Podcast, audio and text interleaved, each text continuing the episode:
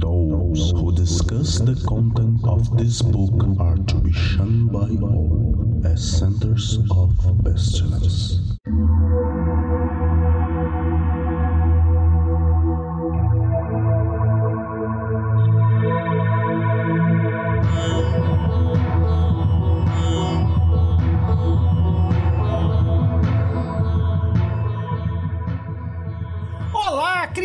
Do abismo! Está começando mais um Foco de Pestilência, o seu podcast sobre magia, iluminismo científico e outras esoterices.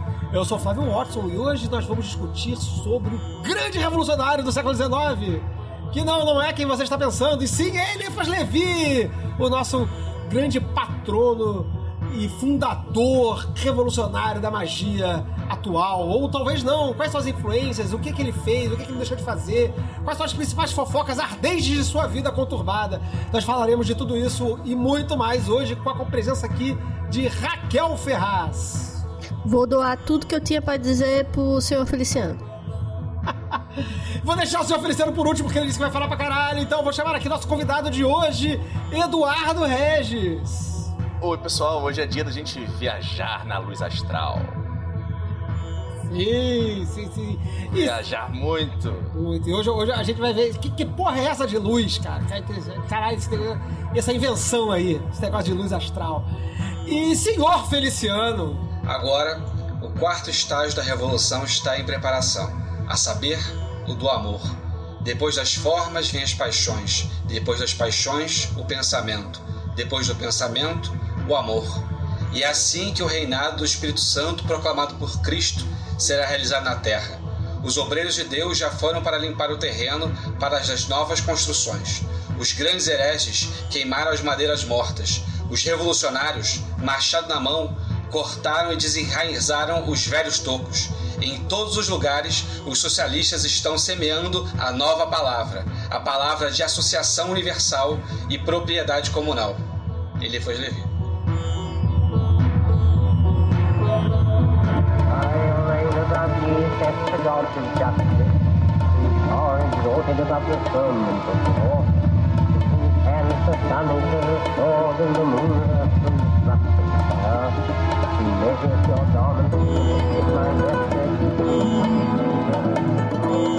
O Foco de Pestilência é um projeto do Calem, Colégio Adlux Atlux, uma moderna escola de ocultismo preocupada com a divulgação do iluminismo científico no século um. XXI.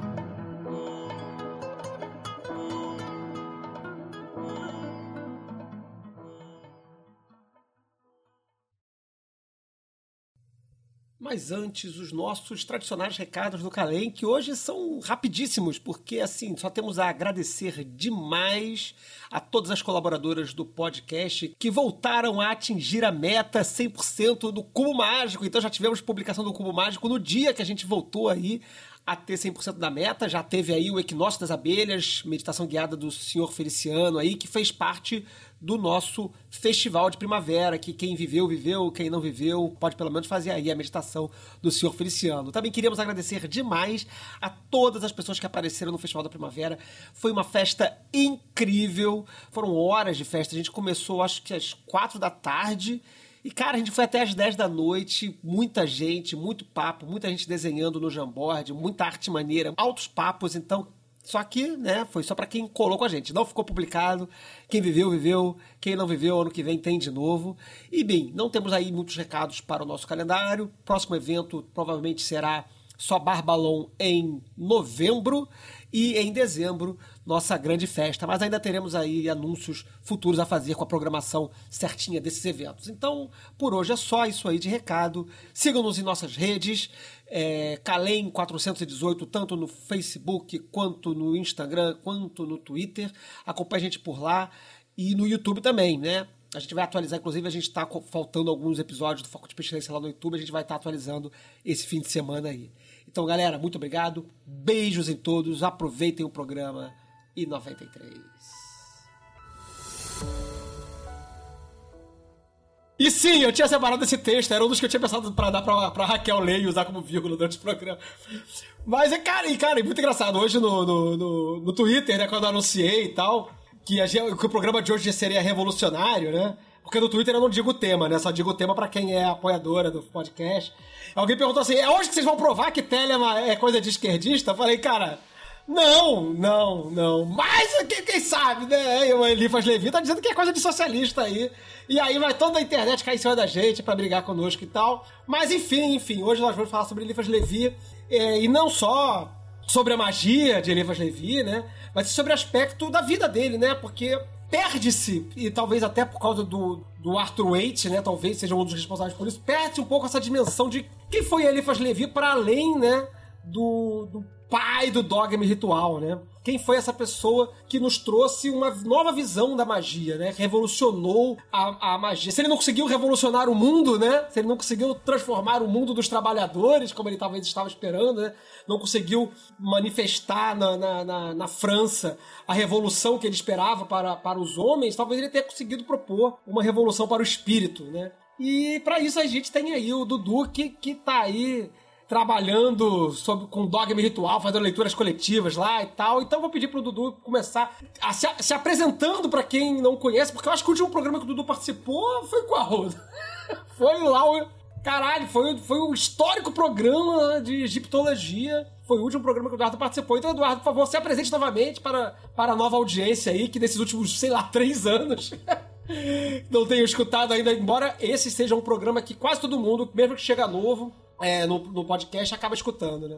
Sim, Então, sim. eu- se é, apresente aí. Afinal, tudo veio do Egito, né? Você tem que escutar primeiro o programa do Antigo Egito, senão você não entende nada. Não, brincadeira, gente. Senão não veio porra nenhuma do Egito. É, então, eu sou Eduardo, eu faço parte aí ah, da Golden Dawn aqui no Rio de Janeiro. Acho que seria a primeira, primeira referência pra dar pra vocês. Além disso, eu faço parte de outras ordens. Eu sou martinista, eu sou da Otoá, eu mexo com voodoo, com macumba, eu mexo com tudo, né? Com tudo que existe na face da terra. Eu meto a mão. E, e- e fora da Terra, e além E da fora da Terra e além, na Zona Malva, e por aí vai. Eu tô, tô mexendo, não, tô assim. E ele foi Levi, vamos já cair, cair dentro dele. Ele foi Levi é o que eu digo muito pro pessoal lá da, da Golden Dawn, né? Ele foi Levi é um cara que você pode até odiar ele. Você pode ler ele Levi e ter um AVC lendo ele, ter alguma, sei lá, ser muito ruim ler ele foi Levi pra você, mas você tem que ler ele foi Levi. É, se você tem interesse em tradição esotérica ocidental, em ocultismo, em magia, Eliphas Levi, ele é. Não tem como escapar dele. E a gente vai discutir hoje aqui por quê. Né, pro bem ou pro mal, por que não dá pra escapar do Eliphas Levi. Lá no Golden Dawn, a gente tá fazendo um, um estudo do, da obra de ocultismo né, mais clássica dele, que é o Dogma Ritual da Alta Magia.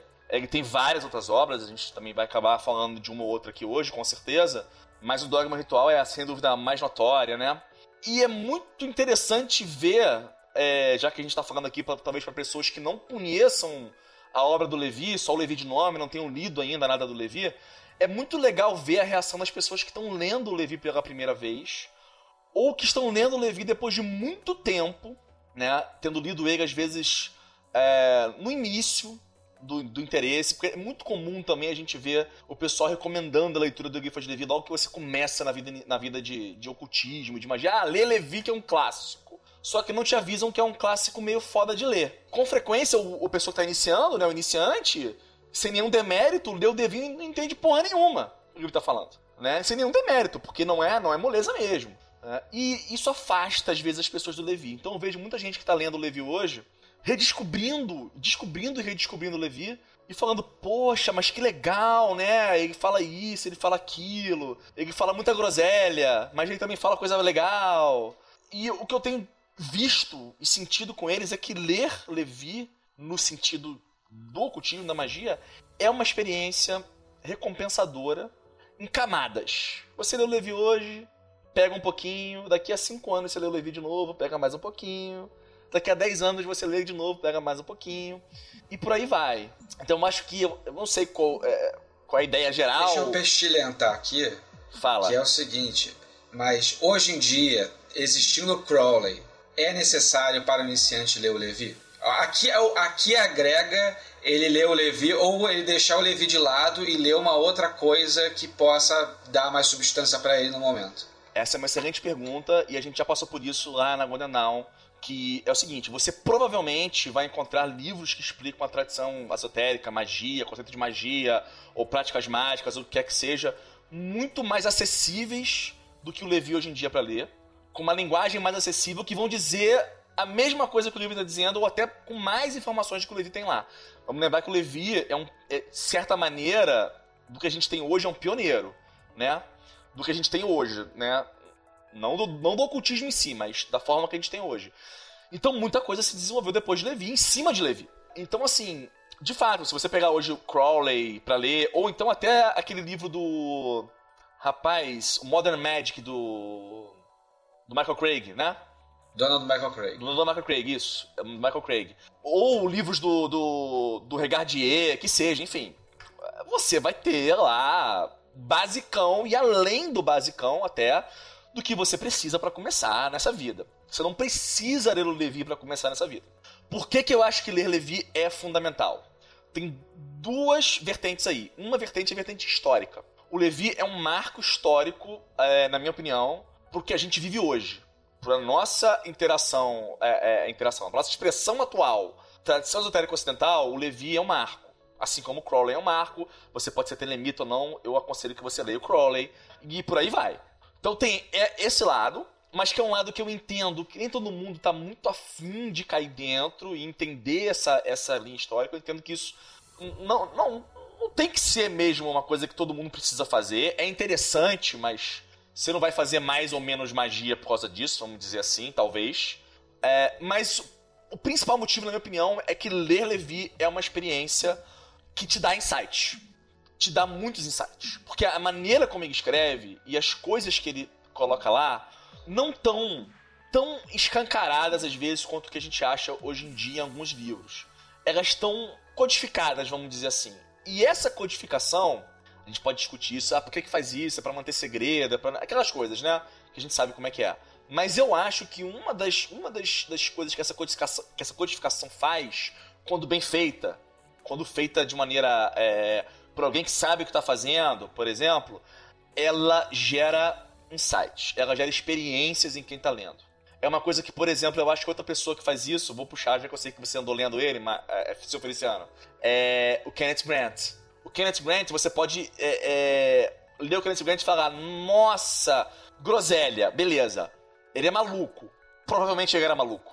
Mas ele escreve de um jeito, ele codifica as coisas de um jeito que ao ler o Kenneth Grant, você tem insights e experiências. E o Levi faz isso da maneira dele, diferente do Kenneth Grant. Não tô querendo comparar os dois, só pra, né? Então, é, eu acho que aí, na minha opinião, tem dois pontos de relevância pro Levi, tá? Então, sim, eu acho bacana ler Levi. É necessário? Eu não sei nem o que é necessário, pra ser honesto com você, tá? eu concordo totalmente com o que o Eduardo falou, no sentido de que ler o Levi é que nem quando você está estudando, sei lá, um pensador qualquer aí, da, das humanidades, ou das ciências qualquer que seja, e lê o comentador do pensador. Então quando você lê o. Não digo o Grant, não, mas quando você. Nem, nem o Crowley, porque o Crowley ele faz outras coisas, ele vai além, né? Mas quando você lê, por exemplo, o Papi, que eu acho que é um, um cara que é super legal, mas o Papi, ele meio que tá só explicando, organizando, porque, porque o texto do Levi e a gente vai falar sobre a biografia dele, né, do Eliphas Levi, que, que né, desse, de onde é que vem esse nome, né, que não é o nome dele, né, a gente vai falar daqui a pouco. O Levi, ele não explica, ele, ele não, não mostra, assim, as coisas como a gente está acostumado hoje em dia, de ver tabela, de ver um monte de bolotário, de item estruturadinho. Ele vai falando enlouquecidamente, né, no texto dele lá, nos muitos livros que ele escreve, e aí a galera que vem depois vai organizando. E aí, claro, é muito mais fácil você consumir no sentido de estudar mesmo, né? Um negócio que já tá organizadinho, arranjadinho para você, como o Papi faz, uma porrada de tabela e de sugestões e tal, do que o texto fluido do, do, do, do, do Levi. Em compensação é isso, né? Quando você lê o original e não o comentador do original, você pega nuances do pensamento. E você vai ver de onde é que vai sair, para quem tá preocupado, né, quem, vai, quem vai estudar esse negócio de luz astral, essas porra toda que, que tá presente a beça no nosso, no nosso imaginário esotérico atual, de onde é que saiu essa porra toda, de onde é que saiu essa ideia. Então, acho que é, é, a gente aqui no Foco de Pestilência, uma, uma, é, uma apoiadora comentou lá no grupo, né? A, deixa eu pegar aqui, que foi, dar, dar o crédito devido. Foi a Fernanda Munhoz Então a Fernanda Munhoz comentou num, num outro, num outro post, não foi nem no que a gente divulgou a gravação hoje, ela falou, né? Poxa, fiquei surpreso de, de ouvir um programa de vocês que quase ninguém gosta do Levi. Eu, aí eu falei, aguarde e confie. Porque a gente ia fazer o programa ainda, já estava agendado para gravar, ia ser na semana passada, acabou tendo um problema. Mas é que não é que a gente não gosta do Levi. É que a gente, nos primeiros, especialmente nos primeiros programas, né? A, a contragosto do Peu, né? Que é o maior defensor do Levi, que infelizmente não tá com a gente aqui hoje. Mas a gente falava isso que o senhor Feliciano falou, né? E que o, que, que, que o Eduardo também falou. Às vezes é uma primeira leitura muito dura. Especialmente pela linguagem, a gente vai poder falar mais. Mas depois que você já navegou um pouquinho, eu acho que é uma leitura que é enriquecedora, assim. Eu acho que é uma leitura que, que, que vale a leitura, né? Pelo menos o Dogma Ritual. Eu tô É, relendo minha- agora. Eu tô relendo agora o, o, o curso de filosofia oculta, né? que, é- que, é aquela, que é aquelas cartas, né? E, cara, é muito maneiro, cara. É muito maneiro, é muito legal.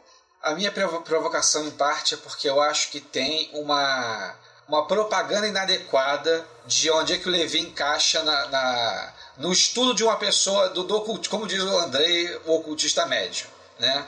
Porque quando você fala para o ocultista médio, é, toma isso aqui, vai ser importante para você, é quase que você tá, tipo assim, falando para o cara que quer aprender filosofia, toma esse filósofo aqui obscuro porque o pensamento dele vai desdobrar no Nietzsche. Aí você fala assim, porra, mas eu vou pegar esse cara aqui super denso agora. Ah, não, vai, vai te dar base, vai te dar. Aí, tipo, eu acho que é, é mal propagandeado porque se você falasse pra pessoa assim, olha, isso aqui é, se você quiser entender a linha do pensamento e como é que ele foi construído, que é para algumas pessoas não é o interesse de outras, ele é bom. E aí, como o Dudu também falou, eu achei legal, porque não, não, não tenho essa pegada, mas acho legítimo do Levi provocar insights, porque às vezes a fala confusa de alguém que efetivamente entende daquilo que é um adepto em certa medida, ele vai te provocar algo que não está ali na racionalidade do texto. Né?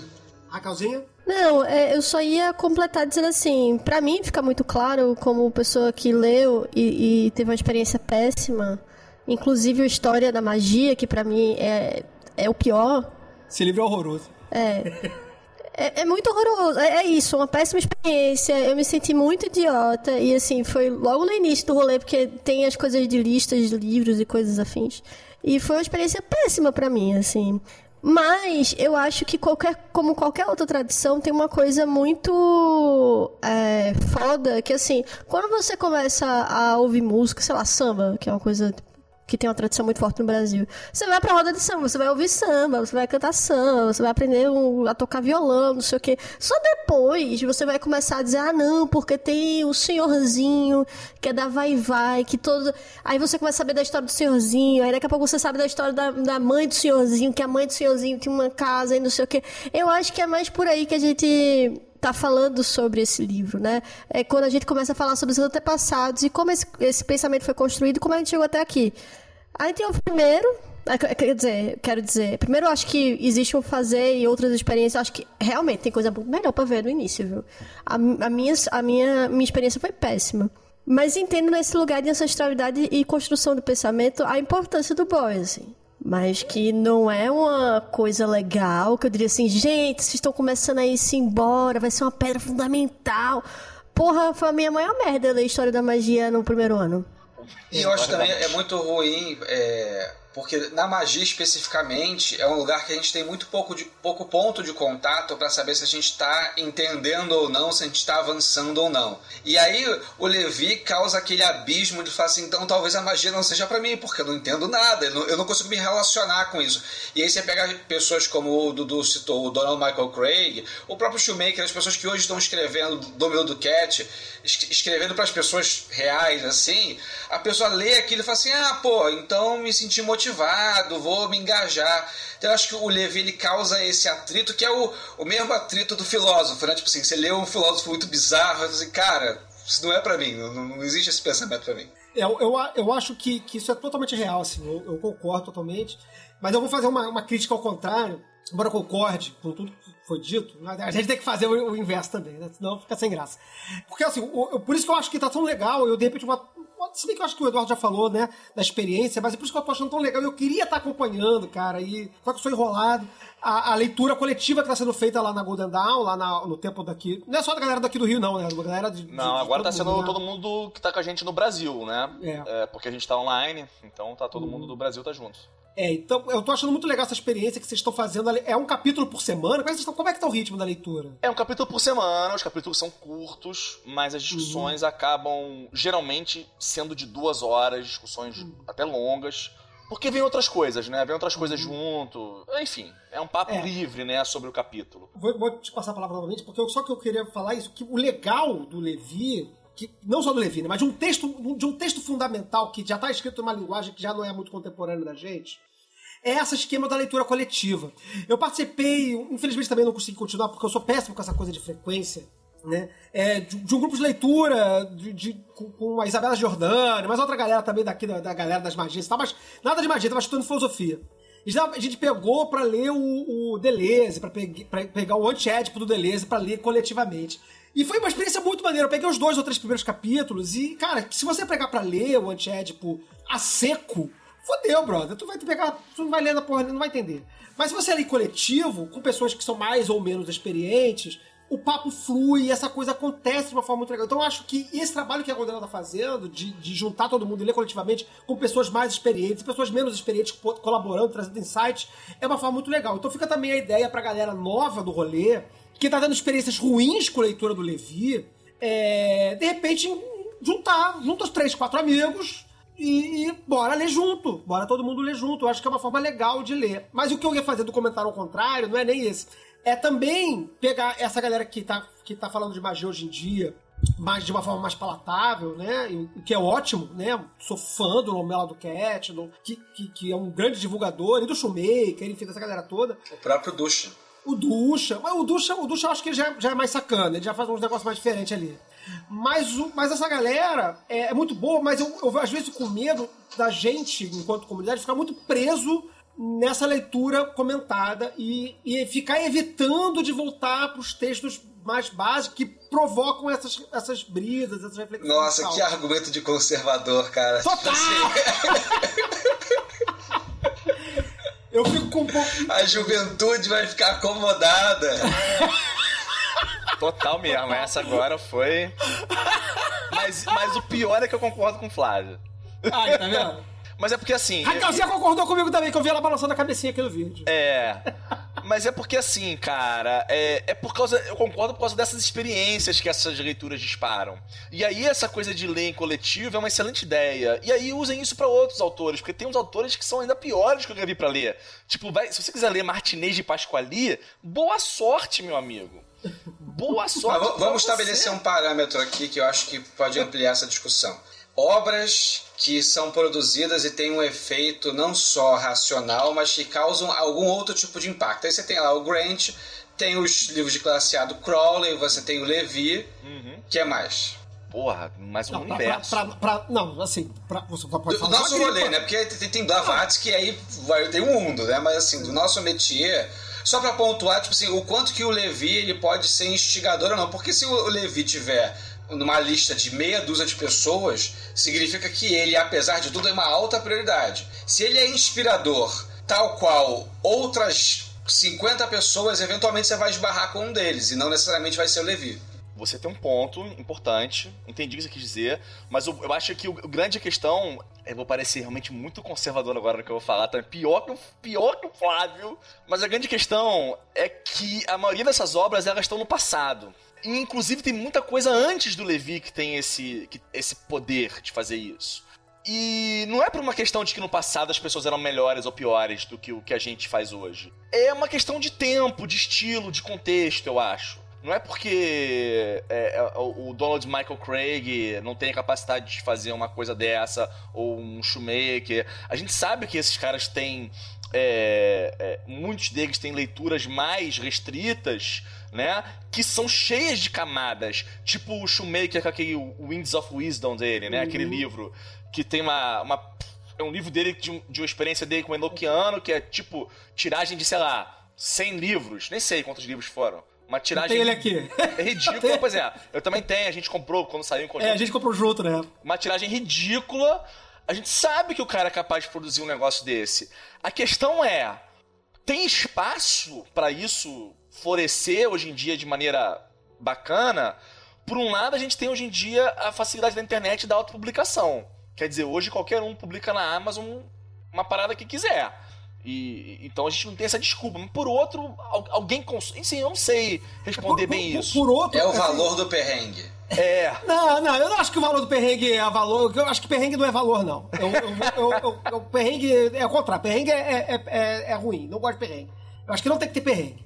Mas eu acho que a gente ainda, hoje, está. Do Levi pontualmente falando, tá? Desse rolê aqui que a gente está, porque você bem falou, tem outros rolês e que o, o, o texto fundamental vai ser Blavatsky, e aí vai ser outra galera. Mas o, o no nosso rolê aqui, do, do, da magia cerimonial, a gente ainda está fazendo uma linguagem que foi fundada pelo Levi, de certa forma. Que é essa linguagem da luz astral. Que se você quiser saber o fundamento do Levi, você vai lá, sei lá, ler a gripa, que nem é tão fundamental para ele. É mais fundamental para outras pessoas que vieram depois. Mas assim, eu acho que o, o a, a brisa da que a gente está surfando hoje de, de ter essa parada de luz astral, entre outras coisas, quem modernizou, quem trouxe para linguagem que depois o Crowley vai, vai impressionar o Crowley e vai fazer com que o Crowley produza uma série de coisas, foi o Levi. Então a gente, tá, a gente tá consumindo o Crowley, falando de Crowley, Crowley, Crowley, Crowley, Crowley, mas o Crowley, ele, enfim, ele, ele se diz reencarnação, né? E eu acho que quando ele se diz reencarnação do Levi, ele tá fazendo uma piada em dizer que ele é um Levi 2.0, porque ele tá pegando o Levi e, e e, e, levando pro, pro, pegando o Levi e trazendo pro século XX, né? É, eu acho que é isso que, está acontecendo, que tá acontecendo Flávio, eu, eu vou te ajudar, tá? Uhum. Eu sou tua amiga, vou te ajudar. Me ajuda, me ajuda. Vai dar tudo certo. Eu acho, Flávio, e eu entendo o que você quer dizer com. Eu acho que não é ser mais confortável, ser mais fácil, ou enfim. Mas eu acho que magia trabalha muito com é, interpretação, com simbologia, com de certa forma uma projeção no lugar, projeção que fala assim é, sobre imaginação e sobre conseguir ver coisas. E aí eu acho que uma, uma leitura muito técnica e às vezes muito objetiva vai te deixar no mundo objetivo. E às vezes vai te, te é, meio que tirar uma skill que é necessária, que é uma leitura interpretativa, às vezes até é, nem, nem é só interpretativo, mas de você ter uma leitura de devaneio. Porque você uhum. precisa, tipo, meio que entrar naquilo e chafurdar, como os poemas. E eu acho que é, é nesse lugar que a gente está falando, assim. Eu, eu sobre acho... a importância desse, é, como o Eduardo colocou, que é desse lugar do insight. Você não vai ter com uma coisa tão objetiva. É, mas eu acho que isso é, é material para o segundo passinho da pessoinha, porque uhum. porque não, não acho que seja uma, coi uma coisa tão fácil assim, porque, e diferentemente de um poema, porque eu acho que um poema já te pega de início, porque tem imagens muito fortes assim. Eu acho que ler poemas, os, os poemas da produção de Crowley é muito importante em qualquer época. Mas uma, uma literatura como ele fez Levi, eu já acho que é tipo é, ajudei. É não, eu acho que é isso mesmo. Eu, inclusive, você tocou numa coisa que eu acho que a gente vai falar daqui a pouco, mais pra frente, que é essa questão da imaginação, né? Isso é, uma, é, um, é um valor interessante que parecia meio perdido no cenário da magia e, e da magia europeia ocidental, porque na magia, no, no, esoterismo islâmico, isso nunca deixou de ser presente, o papel da imaginação, né? É, mas na, na, na, magia cristã, o, o, europeia, ocidental, ela, ela meio que, que perdeu um pouco de espaço, talvez enfim, a gente pode discutir daqui a pouco. A luz astral é o sedutor universal, figurado pela serpente do Gênese. Este agente sutil, sempre ativo, sempre luxuriante de seiva, sempre florido de sonhos sedutores e inebriantes imagens. Esta força cega por si mesma e subordinada a todas as vontades, quer para o bem, quer para o mal. Estes círculos, sempre renascente de vida indômita, que dá vertigem aos imprudentes. Este corpo ígneo, este éter impalpável e presente em toda parte. Esta imensa, esta sedução da natureza, como defini-la inteiramente e como qualificar a sua ação? De algum modo, indiferente por si mesma, ela serve para o bem como para o mal. Ela leva a luz e propaga as trevas. Pode-se chamá-la igualmente Lúcifer ou Lucífugo. É uma serpente, mas pode pertencer aos tormentos do inferno, como as oferendas de incenso prometidas ao céu. Dogma e ritual de alta magia, parte 1, capítulo 5. Mas acho que a gente pode falar um pouquinho da vida do Levi. Pra falar que, por que que esse boy, como diz, como diz a Raquel, por que que esse boy, como é que esse cara acabou chegando onde é que ele chegou, né? E eu acho que aí a gente pode contar um pouquinho de, de onde é que veio esse, esse caboclo aí, né? Nascido lá em 8 de fevereiro de 1810. Você tá brincando de caboclo aí, mas depois você me engana de falar que existe um caboclo Levi lá no Haiti, tá? Ah, você vai falar disso daqui a pouco. Vou sim. falar depois. me lembra? Vamos falar, vamos falar. sim. Mas enfim, né? O Levi nasceu ali, em 1810, é, na França. Né? É importante lembrar que, que, que ele tá na França, porque a França desse início do século XIX é um, é um caldeirão doido de, de movimentos esotéricos que o Levi vai, vai mergulhar ou não, enfim, vai passear por eles ali, ou vai herdar alguma dessas influências, né? E ele nasce de uma família humilde, né? O pai, se não me engano, era sapateiro, e a mãe, eu não lembro quem que era a mãe, acho que a mãe era dona de casa. Mas ele né, vai, vai ser, vai ter uma infância bem, bem humilde e acaba entrando para uma vida clerical, não é isso? Ele entra numa escolinha pra jovens, com acho que com 12 anos, um negócio desse. Ah, ele é, acho que é tipo, tipo, sorteado. Ele, ele, ele dá uma cagada de entrar nessa escola, que era uma escola da, da igreja, uma escola bacana, porque ele era, ele era pobre, né? Ele era sapateiro, aquela coisa toda.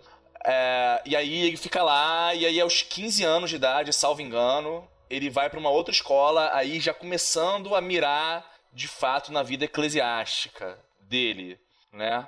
É, que aí é onde ele vai começar a aprender, salvo engano, hebraico, essas coisas, já pra começar a ler as escrituras.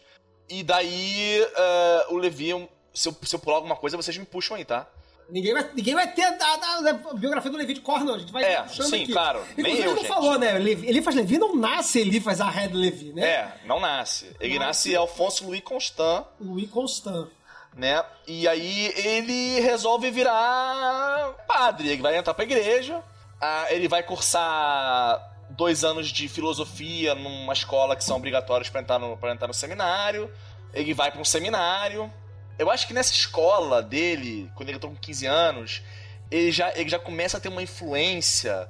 Porque, salvo engano, o, o, o, o, o- chefão da escola lá, o diretor da escola, né? O Frei lá, o Abad, sei lá o que, O que era, o diretor da escola Uhum. ele era muito, ele muito. Ele era especialista em mesmerismo, em magnetismo animal. Então estudava essas paradas tal. E isso já começa a, a invadir a imaginação dos, do pequeno pequeno Levi. Uhum. E aí ele vai fazer filosofia, ele volta, ele vai entrar no seminário. É, Eu não sei como é que é hoje em dia essa parada, mas naquela época eles tinham, tinham três, três é, votos, né? Que o cara fazia pra virar, pra virar de fato sacerdote. O Levi tá estudando, fazendo isso, ele faz o primeiro e o segundo voto, os, os primeiros e os segundos votos.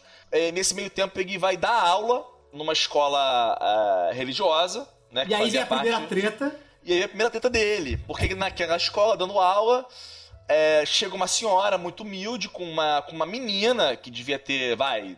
A gente não sabe a idade dela certa, devia ter 13 anos de idade, um negócio É, desse. tinha uns entre 13 e 14. por 13, aí. 14, né? Uns 13 anos de idade, o Levi já era mais velho, né? Já devia ter aí, sei lá, 20 e tantos. 20 É. ou 19 ou 20 e tantos, alguma coisa assim. Não, 26, 26. 26 já nessa 25, época? 26, 25, 26, 36. Tô, tô, tô com o livro aqui na mão. Tá, então beleza, então tá isso aí. Seu livro tá dizendo, o, o Macintosh é confiável. E aí o, o Levi, ele começa a, a se envolver por essa menina que a mãe pede que, que ele dê aula pra ela, tutore ela tal. Ele começa a se sentir envolvido por ela, na verdade. Nossa vez, começa a se sentir envolvido por ela. Começa a ter visões da Virgem Maria com o rosto dela. Começa a sentir uma atração por ela. E aí ele tá prestes a, a ir fazer os terceiros votos dele, quer dizer, os votos finais, pra virar padre de vez, né? E aí ele fala: Não, não vou virar padre porque há mais nessa vida pra mim. Essa menina É. despertou alguma coisa. Cara, da perspectiva católica, é o diabo tentando ele e vencendo, né? É. ele, ele, ele tem essa, essa imagem dessa menina é, e, e ele não consegue explicar né, essa paixão, né? Ele, ele, tá- ele, ele diz, né? não, quer dizer, ele diz, né? Ele registra isso no, no- em alguns livros, acho que ele escreve sobre isso na história da magia, mas o Macintosh, que reconta a história no livro dele, fala que é uma coisa meio assim, ele não sabe explicar aquele, aquele sentimento, né? Eu acho que, sei lá, se ele se apaixonou terrenamente ou espiritualmente, mas ele teve, foi movido por, por aquela menina. Não teve nada com ela, gente, pelo amor de Deus, não aconteceu nada. Mas aquilo mobilizou ele de uma forma que ele falou, cara, tem mais. Exatamente isso. Assim, se o amor que eu estou sentindo eu não posso viver ele na igreja, por que, que eu vou ficar na igreja? Por que, que eu vou me privar desse, desse sentimento da minha vida? E aí ele. Ele pula fora, né? Pula fora. Ele pula fora, aí ele fica perdidão, porque tudo que ele sabia fazer na vida era estudar e rezar. Ele fala, fudeu, o que, eu vou fazer na minha vida agora? Fica meio perdido. E aí ele começa a dar aula em várias escolas e a desenhar. Ele foi vir um excelente desenhista, Isso. né? Tanto que aquele desenho clássico do Bafomé que a gente conhece é de autoria do Levi. Foi ele que desenhou mesmo, né? Então ele começa a desenhar para ganhar vida, é, desenhar para jornal, salvo engano, dar aula em escola ali, escola aqui, tal.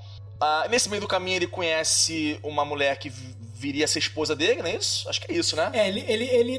Bem mais tarde, acho que primeiro ele tem. Ele. Ele tem Hum, um caso com uma, uma professora, não é isso? Ele tem um caso com uma professora. É, ele, ele tem, tem- ele começa a ter uns casos assim e tal. É, mas nesse caso- caso da professora, é, eu não lembro agora o ano exatamente, mas já é mais pra frente. Mas ele tem um. um- ele conhece uma, uma. Acho que era assistente da, dire, da direção de uma escola. Isso, isso, acho que é isso. é, tem um relacionamento com ela. E aí ele conhece uma aluna, de novo. Só que essa mais velha, eu acho que ela já tinha 18. Já tinha 18. Já. É, Ele, come, ele conhece ela com 17, mas eles começam a se relacionar com, 18 quando ela já tinha 18 anos. E aí ele larga a assistente da direção e fica com a ex-aluna, né? Que essa altura já era ex-aluna, com quem ele se casa posteriormente. Só que ele se casa com essa, mas tem filho da outra. Quando ele já está com a Marie Noemi Cadiot, que é essa ex-aluna, e que futuramente seria uma escultura francesa bastante reconhecida, participou da construção da fonte de Saint-Michel, tem obras em exposição no Louvre, no Museu d'Orsay, enfim.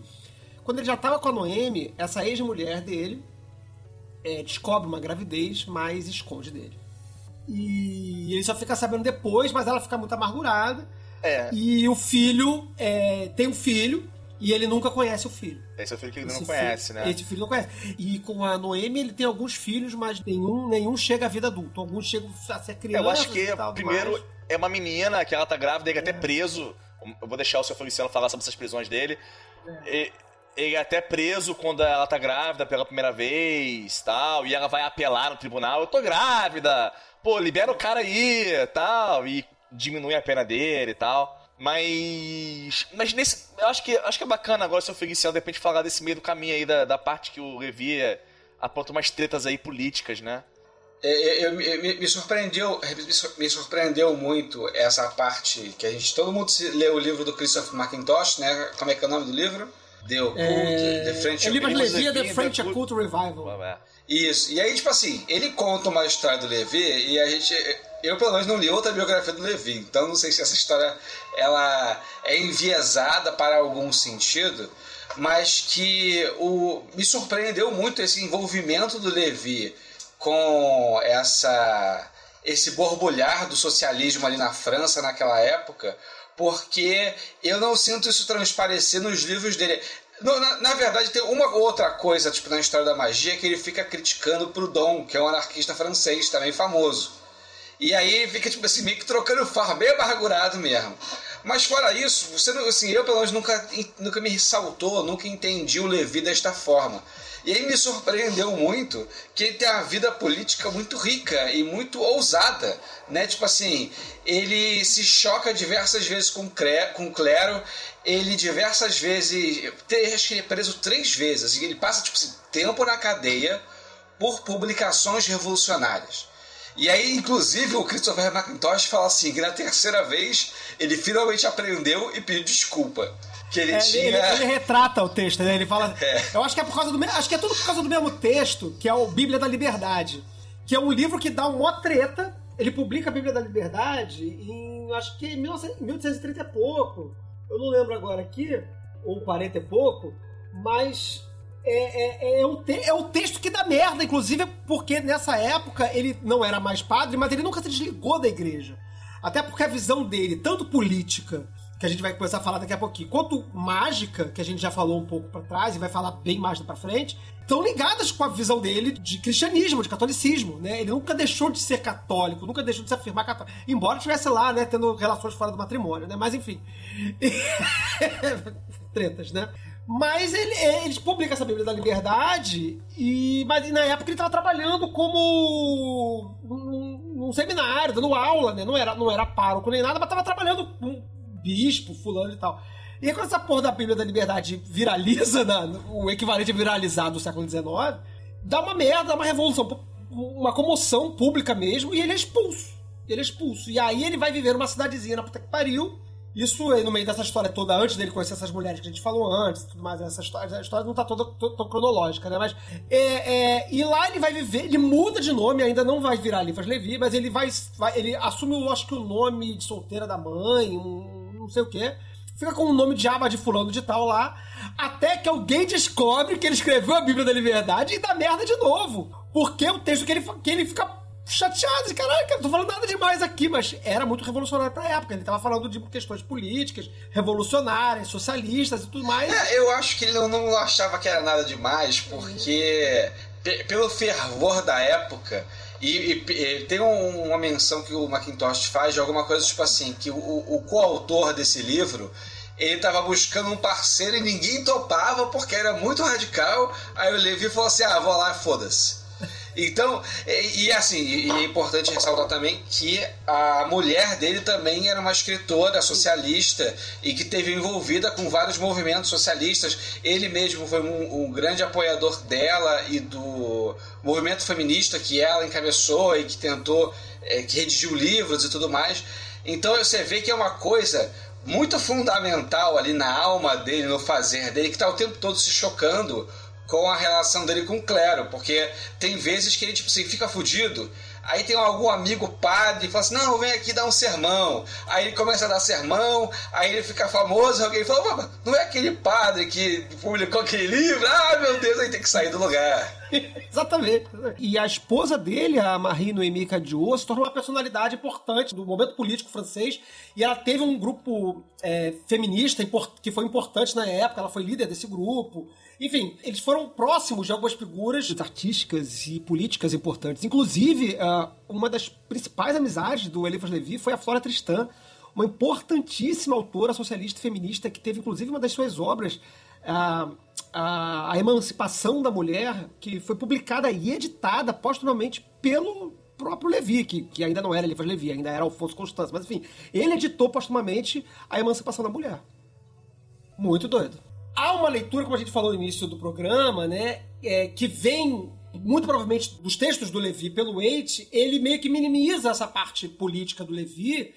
E aí cria-se, para quem conhece o Levi mais historicamente, que houve um Levi político, e aí esse cara abandonou o clero, abandonou a política e tudo mais e tal, e aí surge um Levi mágico. Mas não. Essas duas personalidades, elas estão em, em, em constante relação.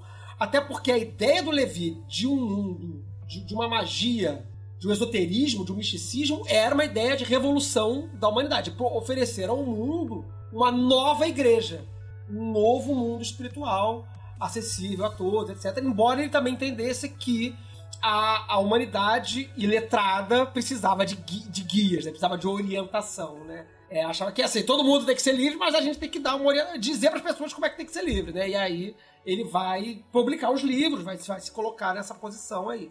Enfim, então temos aí Eliphas Levi, revolucionário, preso, envolvido aí com, com círculos políticos, com círculos. É, é, é, é a mulher dele envolvida com, com, círculos feministas. Ela foi também uma escultora importante depois também. Ela acaba aprendendo, tendo aulas de, de, de escultura, se torna uma artista plástica de algum relevo na época e tal. Mas e tá, e o Eliphas Levi mago? Como é que essa coisa acontece? O que, que, que, que leva o cara de padre, é, ou, enfim, seminarista, né? Não chegou a ser padre, não chegou a ser ordenado, mas de um seminarista com aspirações ou com interesses revolucionários, socialistas e tudo mais, e aí ele vira dogma e ritual de automagia. Como é que uma coisa chega na outra? É, é a obra de Satã, né? Não, assim, é, é importante pontuar que, embora o Levi, e, e o senhor Feliciano já pontuou um pouco isso também, embora o Levi tenha abandonado a, a igreja, né, no sentido formal, né, e ele tenha se decepcionado muito com a instituição igreja, ele fala, né, o Macintosh também pontua muito isso, que o Levi se decepciona com as pessoas, né, que comandam a instituição, né. Aliás, a instituição é formada por pessoas, né. Ele repara que tem um joguinho de poder, joguinho de interesse, aquela coisa que a gente sabe que como é como é, né? E ele fica muito decepcionado com isso, mas o, o, Alfonso Louis Constant, né, o Eliphas Levi, ele sai da igreja, mas a igreja não sai dele, ou pelo menos o, o cristianismo não sai dele. Ele vai ser um cristão fervoroso até morrer. E ele tem uma relação tão mal resolvida com a vida dele eclesiástica, né? Que ele vai ficar usando o, o, o, a bata, né? A bata de seminarista o resto da vida. o cara... Exato, as pessoas visitavam ele, ele estava vestido de hábito. Ele tava vestido né? de hábito. E o cara, não era, mais, o cara não era mais nada, mas ele não sabia usar outra coisa, né? Então isso, isso parece, né? Uma exteriorização de uma coisa interna muito braba, né? Assim, né? O cara tinha uma, uma relação muito mal resolvida. E ele deixa muito claro nos livros dele de magia, inclusive no Dogma Ritual, que ele é um cristão. Tá muito claro isso. Mas o, o, o Levi, eu acho que ele vem, é, o, o, o Alfonso Louis Constant, né, ele vem desse fascínio dele já desde o início com essa questão do, do magnetismo, do mesmerismo, né, que o Macintosh comenta. Ele vem, claro, sendo estudando, né, para ser padre, né. Ele estuda uma gama de, de filósofos, uma gama de textos, né, com uma carga espiritual fortíssima, né. É, em algum momento é, o Macintosh fala que ele estava lá numa escola ou num seminário que estudava, por exemplo, os versos dourados de Pitágoras, né? É, isso acho que foi no, acho que isso foi no, no Sansulpice, antes ele. É... é... É, era parte do currículo lá da, da, da, da formação da clerical, formação lá, o estudo pitagórico. Pois é, pitagórico, né? Que a gente sabe que tem o, o, o, o Fábio Delivet aí, né? Que depois vai fazer aquele comentário né, é, mais místico desses versos uhum. e tal, que é incrível. Consiga todo mundo a ler, que é muito, muito bacana. Então, cara, ele, ele, ele deve ter tido contato com outros caras, né? Tipo. É, teve, teve, teve o, o Teve o polonês, né? O polonês, exatamente. É. Fala isso agora. Henry. É o Wonski. Wronski. Wronski. Mas eu acho que antes ele deve ter lido coisa tipo Louis Claude de Saint-Martin, Martinez de Pasquali. Deve, deve, deve, ter caído na mão dele essa parada. Pois é, assim como o, não tem um Levi que deixa de ser político, eu acho que não tem um Levi que vira mago. É um uhum. cara que, quando ele teve a oportunidade de estudar esses assuntos ele se interessou e se mergulhou nesses assuntos, enquanto que outras pessoas à volta dele não estavam interessadas. Outros padres, seminaristas, outras pessoas dos mosteiros que ele ficava não estavam interessados. E ele tem um viés que de repente mais para frente vai falar que é a parte ruim de ser estudioso e acadêmico, que é a falta da prática, né? Mas ele tinha esse interesse por estudar essas coisas que era muito genuíno dele e que sempre foi. É, eu acho que ele, ele, ele entra num, numa brisa cabalística, né? Acho não, isso com certeza acontece, né? Ele, ele entra no, no, nesse contato religioso com a cabala, que vai ser o, vai ser o grande assunto dele, né? É a, par, a parte da luz astral, né? Mas acho que a cabala vai ser um, um movimento importante na vida dele, o contato com a linguagem cabalística, com a cultura cabalística. Isso vai se tornar transformador na perspectiva dele de religião, experiência mística, experiência religiosa. Eu não sei se isso acontece com o, o, o, o que é esse polonês, né? Não sei se é ele que apresenta a Cabala, ou se ele desenrola isso com o Levi depois da relação que eles têm de, de troca de experiências e de, de, conhecimentos esotéricos, né? Que é esse, essa pessoa que vai ser uma, uma importante influência para o Levi. E, enfim, eu acho que é isso que o, o, seu, o seu Feliciano falou. Eu acho que o misticismo cristão vai se desenrolando talvez pelo desencantamento com a igreja enquanto instituição, ele percebe que há mais espaço para um misticismo revolucionário. Eu acho que a, ideia que ele tem de revolução é, é, é humana, ele vê no misticismo cristão, de, de oportunidade de revolução. E aí ele vai estudar, e vai estudar, e vai ter, trocar com outras pessoas, vai encontrar outras pessoas, vai trazer mesmerismo, vai trazer magnetismo animal, que ele já tinha tido contato na, na, na, no colégio, na, formação dele ainda muito jovem, vai trazer as leituras de cabalo, e isso vai começar a formar um conjunto que, curiosamente, embora ele tenha tido contato com a espiritualidade de, do Swedenborg, né, o começo da ideia de um espiritismo de Swedenborg, ele não vai comprar a ideia de um espiritismo é, é, de mentepsicose, né, de reencarnação. Ele, por quê? Porque ele é católico. Ele, como católico, não poderia absorver a ideia de uma reencarnação. Isso não faz sentido no dogma católico, né? Você morre e depois só volta no juízo final, né? Aí eu acho que, não sei se nesse vácuo que entra a ideia da luz astral que eu acho que vai ser um, um, um, um buraquinho que ele vai dizer. As pessoas, quando morrem, quando, quando você tem as experiências de mesa girante, de manifestação, não é o espírito das pessoas se manifestando. É essa a explicação que ele vai dar. O que, vai, o, que, o que está se manifestando nas mesas e nas manifestações espiritualistas, etc., é a luz astral manipulada pelo magnetismo animal do, dos seres, dos animais, dos seres vivos. É isso aí. Ele pega Mesmer, né? Uhum. A, ataca Swedenborg, ataca Allan Kardec, que, né?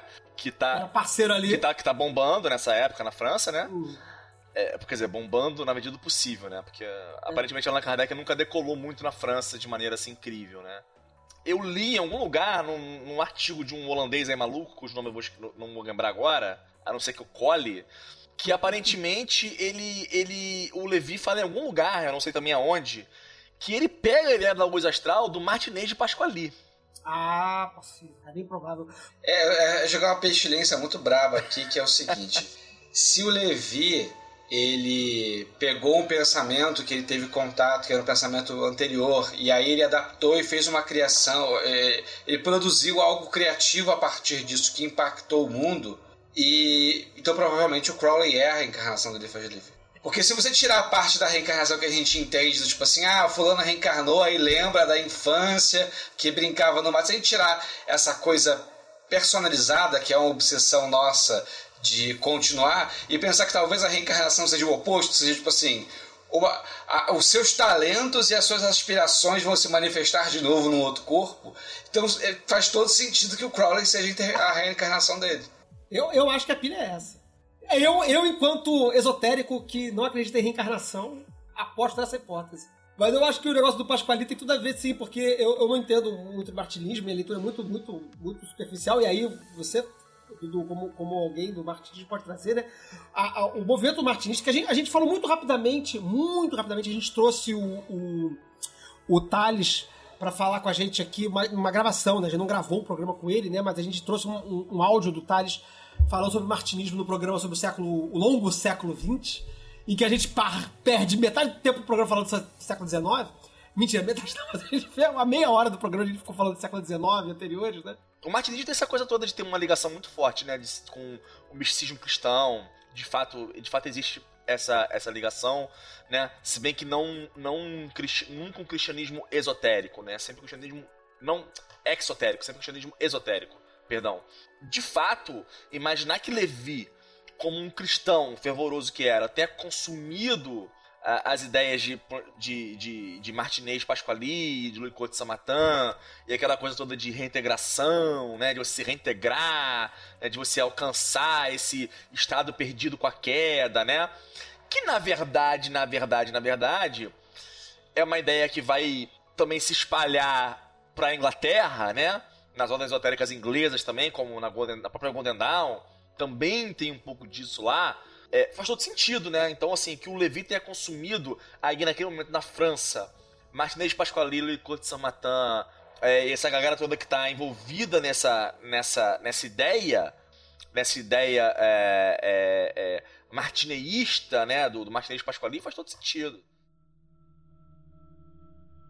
Mais do que nunca, a ciência e a religião, a autoridade e a liberdade parecem guerrear-se encarniçadamente e guardar entre si um ódio irreconciliável. Não acrediteis, todavia, nas suas aparências sanguinolentas. Elas estão em vésperas de se unirem e de se abraçarem para sempre. Dogma e ritual de alta magia. Discurso preliminar.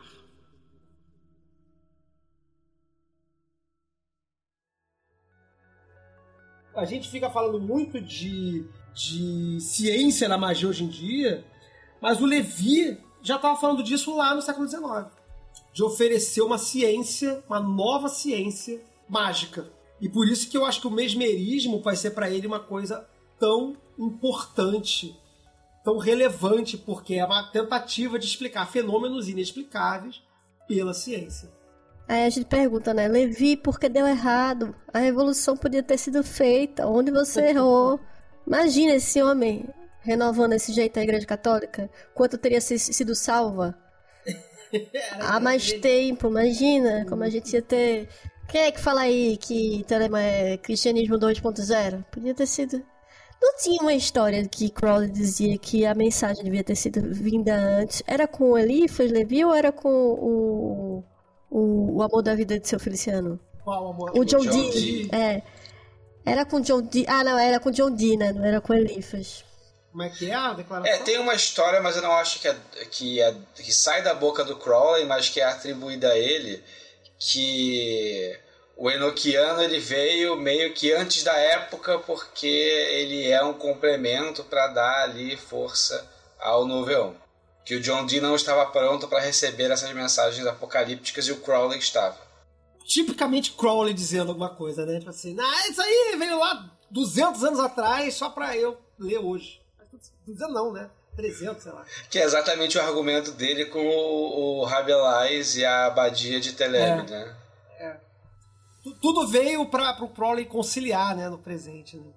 Mas eu acho que tem uma coisa também, assim, eu acho que, que, que tem uma coisa interessante do, do Crowley, falando do Crowley, né, em relação ao Levi, que eu acho que o Levi estava tentando fazer essa, essa conciliação do, do, do espiritual no, no mundo material, que eu acho que é um tópico que também vai ser importante pro, pro Crowley.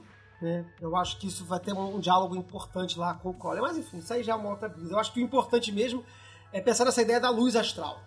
Eu acho que essa é a, a- a- o centro do projeto mágico do Levi e que é, uma, é, uma, é, um, é um termo que ele traz, né? E que ele vai dizer que vai ser revolucionário para a magia. Né? E que a gente vem fazendo aí hoje magia de Lux, dizendo que faz magia de Lux, é uma, uma possível interpretação da ideia da magia com uma perspectiva de, de do Eliphas Levi de que o Levi estava produzindo esse discurso de uma magia que traz a luz ao templo, né? traz a luz astral para a operação e a manipulação dessa luz astral, que de uma forma ou de outra vai ser chamada de imaginação, que vai ser revolucionária para a magia.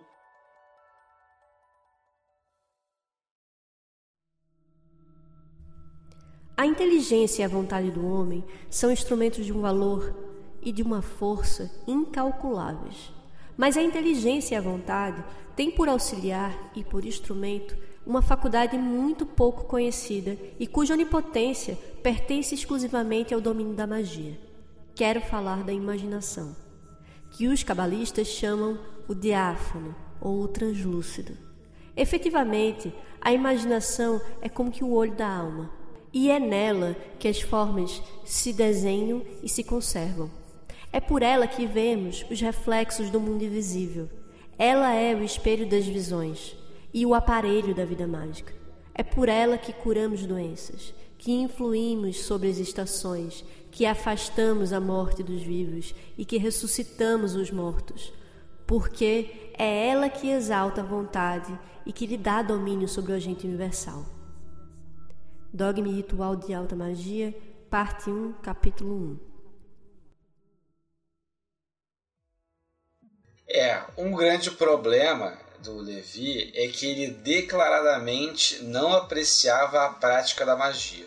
Inclusive, os relatos que ele tem de grandes práticas são relatos justamente porque alguém o pressionou para falar: olha, para ser um grande mago, você tem que pelo menos uma vez fazer um ritual. Aí ele fala assim: então tá bom, eu vou lá fazer. Mas não era o rolê dele.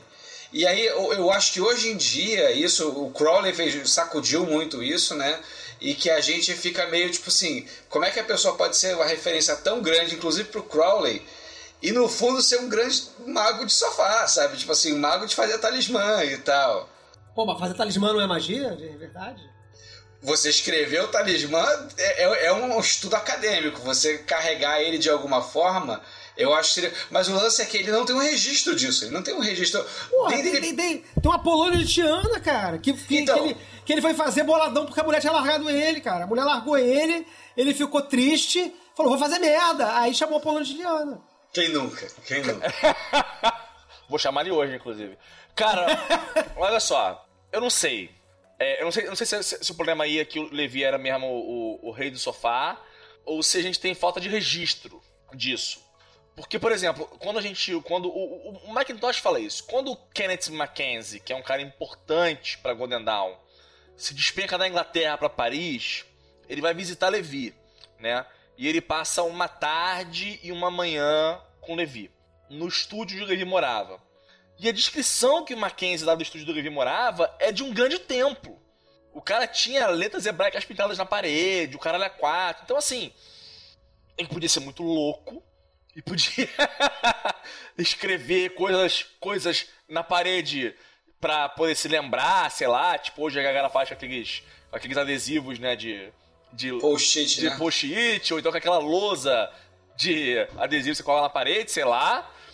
Ou a porra do estúdio dele era um grande templo. O cara organizou aquela porra e fazia alguma coisa ali. É, eu acho muito legal você estar falando, Dudu, porque realmente eu acho que é um enigma. Porque o, o Levi ele fala textualmente é, contra a prática, do tipo assim, o quanto que a prática não é tão relevante assim, que o importante é estudar e a espiritualidade e sentir e tudo mais. Mas por outro lado, eu acho difícil ele ter produzido certas coisas e impactado o Kenneth Mackenzie de- desta forma se ele tivesse praticado tão pouco quanto a gente sabe que tipo assim, é o Apollo de Tiana e mais meia dúzia de coisas, tipo assim, os três rituais que ele fez. E aí é como se a gente falasse do Crowley e falasse, ah, o Crowley fez três rituais na vida dele. Pô, então, cara, pra ter essa, essa, essa literatura toda ter feito três, quatro rituais, não tem tanta substância aí. Tá, eu vou provocar em outro lugar também. Vamos lá. É, eu não me lembro em qual dos livros eu tô ficando doidão, mas eu me lembro que no prefácio ou, ou alguma parte da introdução ele já dizia assim algo como: Ah, esse livro é de um cristão super crente, lararirarara, Jesus é importante, sou super catolicão, e lararirarara. Show. É, só que. O que eu acho, minha gente? Vocês acham que ele era católico mesmo? Um. Acho. Porque, não sei. Eu não sei. Eu fico pensando se ele não falou isso só pra conseguir não ser preso, porque já tava, a barra tava muito pesada. E aí, não sei o que, não sei o que lá. E aí, e aí é que eu trago outra coisa. Será que não foi por isso que ele não tem essa documentação? Porque é muito estranho você conseguir fazer uma operação grande como, como essa, dessa invocação muito louca, sem ter passado pelo beabá, irmão. A controvérsia se teve êxito, né? Porque ele fez e desmaiou na metade da operação. O, o, o, o Apolônio toca no braço dele e ele desmaia, né? Não, ele teve, ele teve êxito. O Apolônio tocou no braço dele, deu certo. Eu queria ver se Apolônio tocasse no seu braço, o que, é que você ia fazer? Ele só, não Entendeu? segurou, ele só não segurou a pica do Apolônio. Eu não culpo ele. Não, mas assim, você quer falar uma coisa, Dudu? Você ia, falar, ia fazer um Não, comentário? não, eu ia fazer o seguinte: eu acho que ele não era católico à risca, porque isso era impossível pro Levi, né? Cristão, né? Ele era cristão. Ele era um. Ele, ele- a impressão que eu tenho é que ele achava que ele era um católico verdadeiro Uhum, e é que o- a igreja tava fazendo uma- um catolicismo ruim. Meu Deus, eu e Levi no mesmo clube. É, eu, eu, assim, eu ainda mais por, por conta do John Dee, é, eu, eu acho que é, para mim é mais familiar essa dinâmica onde a pessoa se acha católico e faz uma prática que aos nossos olhos é totalmente não convencional, totalmente fora do dogma da igreja, mas porque a igreja hoje tem esse formato e este olhar. Mas no caso do John Dee, por exemplo, existia um debate se aquilo ali, o que ele estava fazendo ali é, não era tipo assim óbvio que é um caso de excomungar a pessoa que está fazendo algo do demônio. É um- uma discussão. E eu acho que to- todas as religiões majoritárias, assim, elas têm essas idiosincrasias que é tipo assim: você pertence a ela e você aceita que você falho aos olhos de Deus, Logo, você pode ser um fiel que tem que se confessar, que às vezes comete uns deslizes, mas que no fundo você é uma pessoa boa e que o Deus quer que você siga nesse caminho. Então eu acho que ele se achava verdadeiramente católico, como o Flávio falou, e que mesmo o caso de, da, da, de, de sexo fora do matrimônio, coisas do gênero, eram coisas que eu acho que ele concebia como falhas do momento, mas que dentro de uma prática católica macro, que aquilo ali era muito irrelevante. Assim como nós mesmos hoje em dia a gente lida no Ocidente com a gente faz terapia para isso que não tem Deus, mas tem nós mesmos que falam assim: você é um merda porque você não trabalhou o máximo possível hoje. E, aí você, e o que você tem que se conciliar é falar assim: não, tudo bem que eu não dei o máximo, mas isso faz parte. Isso faz parte do existir. Então é a mesma coisa que a gente projetava que o católico devia sentir, é o que a sociedade busca na terapia amenizar.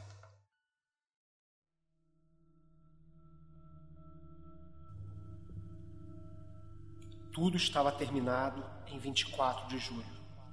Tratava-se de evocar o fantasma do divino Apolônio e interrogá-lo sobre dois segredos. O gabinete preparado para a evocação era feito numa pequena torre. Nele tinham sido dispostos quatro espelhos côncavos, uma espécie de altar, cuja parte de cima era de mármore branco e estava rodeado por uma corrente de ferro imantado. No mármore branco estava gravado e dourado o signo do pentagrama tal como se acha representado no quinto capítulo desta obra. E o mesmo signo estava traçado em diversas cores numa pele de carneiro, branca e nova, que estava estendida no altar. No centro da mesa de mármore havia um pequeno fogareiro de cobre com carvão de pau de aune e loureiro. Um outro fogareiro estava colocado diante de mim sobre uma trípode. Eu estava vestido com uma roupa branca muito semelhante às vestimentas dos padres católicos porém mais ampla e mais longa, e trazia na cabeça uma coroa de folhas de verbena entrelaçadas numa cadeia de ouro. Numa das mãos tinha uma espada nova e na outra o ritual. Acendi os dois fogos com as substâncias exigidas e preparadas e começava primeiramente, voz baixa, depois elevando a voz gradativamente, as invocações do ritual. A fumaça acendeu-se a chama fez vacilar todos os objetos que alumiavam, depois extinguiu-se. A fumaça se elevava branca e lenta sobre o altar de mármore. Pareceu-me ouvir um abalo de estremecimento da terra. Os meus ouvidos zumbiam e o meu coração palpitava com força. Pus alguns ramos e perfumes nos fogareiros, e quando a chama se elevou, vi distintamente diante do altar uma figura de homem maior que o natural que se decompunha e se esvaía. Recomecei as evocações e coloquei-me no círculo que tinha traçado antecedentemente entre o altar e a trípode. Vi então alumiar-se, pouco a pouco, o fundo do espelho que estava na minha frente, e uma forma esbranquiçada desenhou-se, crescendo e parecendo aproximar-se pouco a pouco. Chamei três vezes Apolônio, fechando os olhos, e quando os abri, um homem estava diante de mim, envolto inteiramente por uma espécie de lençol. Me pareceu ser mais cinzento do que branco. A sua forma era magra, triste e sem barba, o que não combinava exatamente com a ideia que primeiramente tinha de Apolônio. Experimentei uma sensação extraordinária de frio e, quando abri a boca para interrogar o fantasma, me foi impossível articular um som.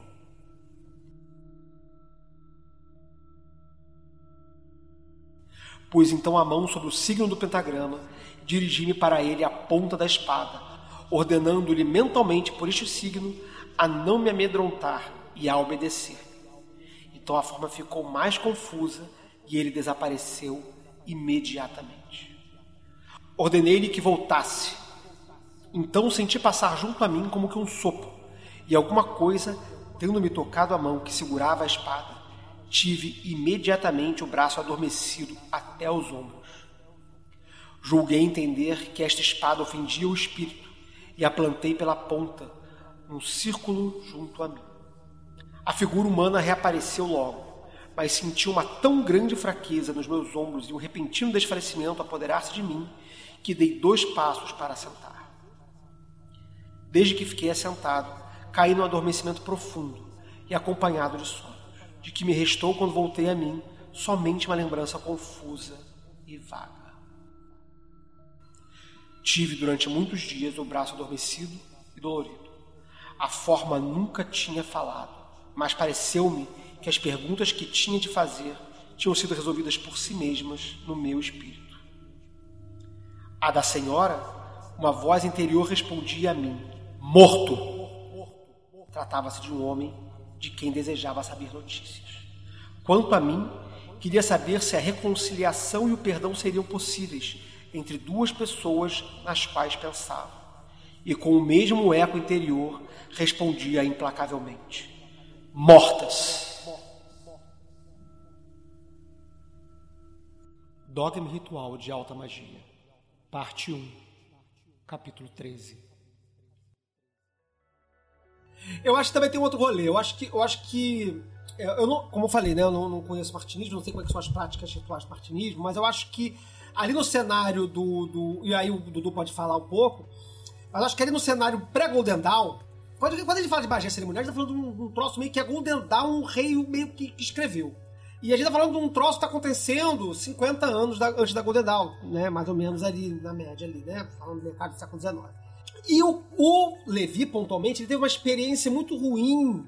Uma não uma experiência dele, né? Mas ele teve uma história que ele presenciou ruim com magia é, cerimonial, que foi uma história envolvendo o livro do livro jurado de Honório. Que teve uma história de um cara que, que comprou uma edição raríssima, do, um, um ex-padre, sempre, sempre é ex-padre, até porque né, esse negócio de latim não era qualquer um, é, é, com, arruma uma edição raríssima do livro, do livro de Honório e comete uma série de crimes na França, em Paris, eu acho que foi em Paris, por causa do livro. Tipo assim, e, e aí ele descobre que, que é, tem a ver, a, história é um pouco mais extensa do que isso, mas ele é, mata, eu acho que o bispo, o arcebispo, sei lá, o cara da, no meio da missa, cara. Tipo assim, o cara é assassinado. E aí pegam o cara, e o cara tinha cometido, acho que tinha cometido outros crimes, e o motivo do cara ter cometido os crimes era porque o cara tinha lido o livro Jurado de Honório, Papo Honório. Então, e tinha feito. É, calma aí. Ele tinha o feito motivo rituais. não foi o livro. É, o motivo é. foi porque ele era um doente maluco. é, sim, sim. Ele, Mas, assim, ele jogava RPG. É, ele fez o ritual. A explicação que o Levi tem para si é que ele fez o ritual, que é um ritual bizarro lá, satânico lá, e foi movido pelas forças demoníacas a cometer os crimes. Então ele fica bolado, cara. Ele fala, tipo assim: olha só, galera essa porra não, não, é segura. E aí ele, ele, em outro comentário, ele fala né, que a magia que eu tô propondo não é uma magia goética e necromântica. Né? Lembrando que a raiz da palavra necromancia, que vai vir, inclusive, lá, lá do, do é, é, resgatada no, no, Renascimento, que é a magia que está circulando na, nessas sociedades esotéricas e tal, ali do século XIX, XVIII, XIX ainda, né? é, a, é, a, releitura do, do, do feita pelo, pelo Renascimento, do esoterismo da Idade Média. Necromancia é magia cerimonial, é magia falar com os mortos, é, falar, é essa, essa coisa toda. Né? Então eu acho que ele vai ter essa, essa, esse perrengue de fazer magia, de falar com, com, com, o espírito, porque o lance dele é falar com Deus, que é muito parecido com o rolê do Crowley. Só que o rolê do Crowley vai falar que falar com Deus envolve também falar com a porra toda que estiver rodando por aí, dando mole e passando lá na frente, entendeu? Deixa eu só fazer um. Assim, o, o Flavinho, mas o, o martinismo nessa época, como também como hoje também não, ainda não existia, né? Uhum. Então você tinha as influências da galera, do Martins Pasquali e tal. A parada que o, o Thales falou, eu, eu, eu, cons, eu consultei aqui os meus alfarrábios os universitários, não é de martinismo, é de Cohen. Ele Cohen. Ah, ele, é, é, ele, é isso aí, é isso aí. Eu confundo as porras. É, é outra ele... parada, ele Cohen é outra parada, que é Lacho, Lachose. Sei lá como é que fala em francês. É, ele Cohen é outra parada, enfim né? Deixa isso pra lá. né? É... Ele Cohen. Mas ele Cohen é, influência, é influente na formação posterior do sim, martinismo, sim, né? Sim, sim, Porque a gente sim. chama de martinismo, mas o martinismo não foi fundado por Samartin, né? Foi fundado por... Não, pelo, não. pelo foi pelo Papus. Pelo Papi... Isso. isso, com mais um, com mais um cidadão lá. É, o... Ou seja, é bem posterior já, né? É, bem é, posterior. Bem... É, é, é, ali, é ali juntinho com a Golden Dawn. Com a Golden Dawn. Isso, ele funda, ele funda dá o nome de martinismo por causa do Nicô de São Matan, né, que por sua vez teve influência do Marquês de Pasquali, O Marquês de Pacoalhinho. que por sua vez foi morrer onde? No Haiti. Várias histórias ainda aí. Vamos chegar, vamos chegar nas É, influências, nas e- influências mas seguintes aí. o. Sim, o- os, os, os Eli Cohen influenciam, mas, mas é outra parada, Uhum. outra parada. É, eu, eu li, engraçado, recentemente li sobre Eli Cohen e li os, os- um, um pouco dos rituais dos Eli Cohen. E é parecido com um pouco, né? Tem círculo, coloca a vela no canto, dá voltinha pra não sei o que e tal. Eu li, eu li recentemente É. umas coisas assim. Faz um semicírculo, depois faz outro semicírculo. Eu li uns negócios aí recentemente. E, e É, tem umas práticas de teurgia, né? de teurgia. É. Exato. Né? Pois é, então é interessante, né? Porque a gente vai falar de. gente- o que a gente vai chamar de fazer magia vera, que é o que o Crowley vai vender pra todo mundo no, no- no século XX, né? Vai falar que todo mundo tem que fazer magia, magia, magia. É uma coisa que vem da Golden Dawn. Nessa época ali, esse negócio de magia cerimonial, o próprio Sofia sempre falar, né? Não tem um, conhecimento, um entendimento no- nas formas que a gente tem hoje de magia cerimonial ou na prática do, do, do John Dee. Como é, que, como é que era que o John Dee fazia a invocação das coisas lá? É, rezava. O que mais tinha além disso? É, é, era uma busca justamente essa coisa do salmo, né? Que era ficar reproduzindo. Não tinha. né, Ele não menciona nenhum tipo de incenso, nenhum tipo de círculo. Na verdade, ele não tem nenhum tipo de preocupação de descrever. Ele é muito minucioso com certas coisas, mas ele não tem preocupação de descrever a forma de contato para além de eu fiquei rezando por tanto tempo. Isso. Êxtase religioso, né? Resumindo. Êxtase religioso, que é uma fórmula que tá, tá aí até hoje, não é, É. que perdeu valor. Mas aqui aí depois a gente começou a fazer, depois da Golden Dawn começou a aparecer uma porrada de coisa. Faz círculo, é de vela, é de incenso. não, bota Senão não tinha mais vende- vendendo terço, né? É, pois é. Não, mas isso também tava, isso também tava de alguma maneira nos próprios grimórios, né? Sim, mas a Go... mas, mas então, mas é isso que eu ia falar agora. A Golden Dawn pega os grimórios e recupera. Vai, vai, Sim. O negócio de, de, de círculo tá lá no Picatrix, que é um texto Justamente. muito antigo. Uhum. Né? O, o- a ideia de, de, de, de magia cerimonial que a gente faz hoje em dia, ela é remontada de uma série de práticas, mas que tavam, não estavam sendo praticadas ali naquele momento. A impressão que eu tenho é que é, é, esses- esse, é, o que a gente chama de magia cerimonial hoje em dia é essa reconstrução dos grimórios que eram meio que, primeiro, raros. A história do, do Papa Honório, do Grimório Honório, que o, o, o- Levi tenta comprar o livro e não encontra. Não existe, nem é que nem hoje que você pega PDF na internet, ou então pega, paga uma fortuna na- nas edições lá da, da, da Hellfire Club, ou, do, ou da, dessa galera que faz edição de luxo aí. Não tinha isso, né? On É demand. o Fire Club é complicado. Deixa- Tô querendo comprar um livro deles lá um tempão, eles sempre enrolam porque eu fico com medo deles não É entregarem. justamente, mas deixa isso pra lá. Mas enfim, então esses livros não estavam acessíveis, né? Não tava uma coisa facilmente acessível. Então, o que, que ele tá falando de não fazer magia? Ah, tem que, não tem que fazer magia, tem que fazer magia. Magia pra ele era isso, brother. Era ficar rezando o dia inteiro e chamar Deus, cara. É, e- era e- só que. Mas assim, Fala. lembrando que tem gente que, que vende a ideia e a gente não tem, pelo menos eu não conheço é, é, evidências de, concretas disso, né? De que a Golden Dawn pega toda a ideia dela de coisas que o Levi fazia. Tem gente que diz isso. É, tem, gente que, tem gente que alega que os próprios manuscritos cifrados que vão dar origem aos rituais da Golden Dawn né, teriam sido produzidos pelo Levi. Eu já, eu já vi isso sendo dito. né? Não há evidências disso. Né? Não que eu conheça, pelo menos. Né? Mas assim, fica naquela história que o Sofia estava falando. A gente fica meio que num. Afinal de contas, o que, que o Levi fazia? Né? Você, você quer dar um exemplo interessante do que, que é magia nesse sentido prático para Levi? O capítulo de necromancia. Né? O, que, que, ele, o que, que ele fala que você tem que fazer para ressuscitar um morto? Não tem um ritual. É pegar a mão do caboclo com força e falar com convicção, porque o, o, o, o segredo do- da magia para Levi, e isso é um, é um outro momento de mudança importante no pensamento mágico, pelo menos um processo né, de divulgação. Não, não que não existisse antes, mas pelo menos é, é o momento em que isso se torna. É, ganha, ganha fôlego na, na, na comunidade esotérica e vai, e vai ecoar até hoje. É vontade. Ele é o cara que vai falar de vontade pra caramba Sim, sim. e imaginação. Então, pra você ressuscitar o cara, tu pega o, o cara pela mão e fala, brother, levanta! E, e- e aí o cara vai levantar. Levanta-te? Lázaro. É, um negócio assim. é, Você tem que falar com convicção. Se, fala- se o cara não levantar, tá morto, não levantou, é porque você não falou com convicção suficiente. Tem que se esforçar mais aí. Seu, seu- sua necromancia não está sendo meritocrática. Vou tentar, né? vou Eu tô tentar. resumindo muito aquele negócio aqui, mas não tinha um ritual de né, necromancia. Era um ato, era um ato de vontade. Magia para ele é um ato de vontade. É, mas ao mesmo Não tempo. é como o São Cipriano que fala assim, pega o negócio do gato, aí pega, faz não sei o que, mistura com não sei o que. É, não é isso. Isso é feitiçaria. É. Ele vai, ele, é o que ele tá tentando romper. É, ele tá tentando romper com a, com a baixa magia e a alta magia, né? Mas o. Mas ao mesmo tempo, a gente não sabe bem, porque tem essa questão dessa visita do Kenneth Mackenzie, com essa, esse estúdio dele super esquisito. A gente tem a questão dele estar envolvido aí nas, nas cabalas da vida, no tarô, de todo o estudo dele do tarô, da correlação das letras é, é, é, hebraicas com com tarô. E. e- e-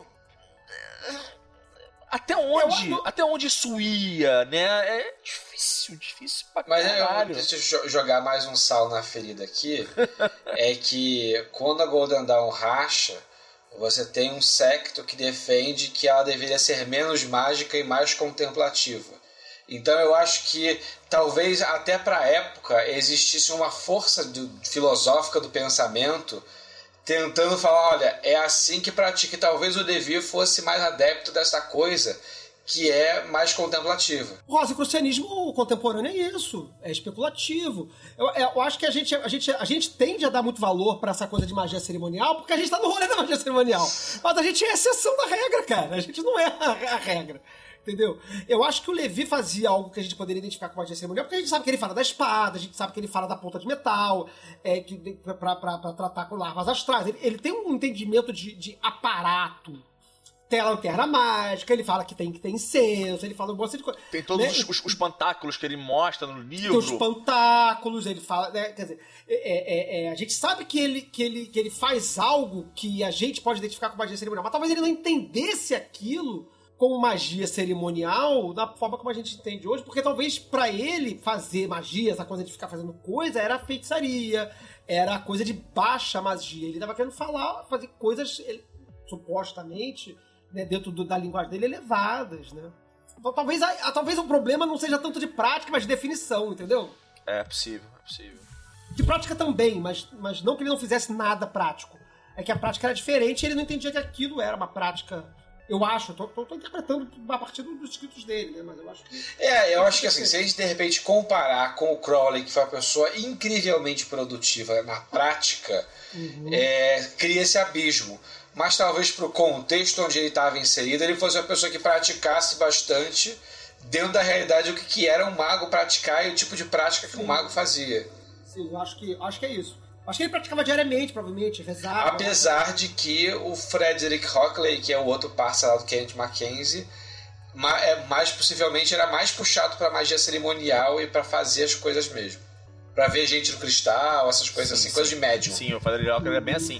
O, o Kenneth Mackenzie e a galera que vai, vai, vai fundar a Sociedade Rosicruciana em Anglia, né? A Siria, lá em, na Inglaterra. Diz a lenda, diz o, o Macintosh que o Kenneth Mackenzie, pelo menos ele um diz, mas ele insinua, eu acho, que o Kenneth Mackenzie vai, vai tentar fazer isso, inclusive é, por inspiração no Levi, né? É, no sentido de querer fazer magia e tal. A gente sabe que hoje em dia que a Siria né, não era tão de magia prática assim, né? Eles eram muito mais de blá blá blá, sem, sem críticas, né? Era, era o rolê deles, do que magia prática. Magia prática foi rolar mesmo nesse grupo na Golden Dawn. Né? Na segunda ordem da Na Dawn. Pois é. segunda ordem Na da segunda Golden Dawn. ordem, que na primeira ordem a parada era bem blá blá blá também. Né? E tinha outros grupos contemporâneos ali, né? Tinha a Brotherhood of Luxor, que não sei bem o que, que rolava lá, né? É, mas enfim, É, eu acho que, acho que tinha um medo muito grande, assim, de fazer coisas, né? Tanto esse negócio de estar reservado, o, o- o ritual do hexagrama, por exemplo, quando está aí publicado, todo mundo pode fazer, se quiser fazer aí. Estava reservado no Segunda Ordem da Golden Dawn, uma série de trabalhos eram específicos lá, planetários e tal. Eu acho que existe um tabu aí do medo mesmo do poder mágico, talvez, né? Enfim, eu acho que a gente tem um entendimento diferente do que é fazer magia hoje, do que era fazer magia no final, no final do, no meado do século XIX, né? E que talvez o Crowley quebre isso, porque aí o Crowley vai chegar e publicar tudo e falar, galera, é só fazer, bora, bora, bora, bora todo mundo fazer.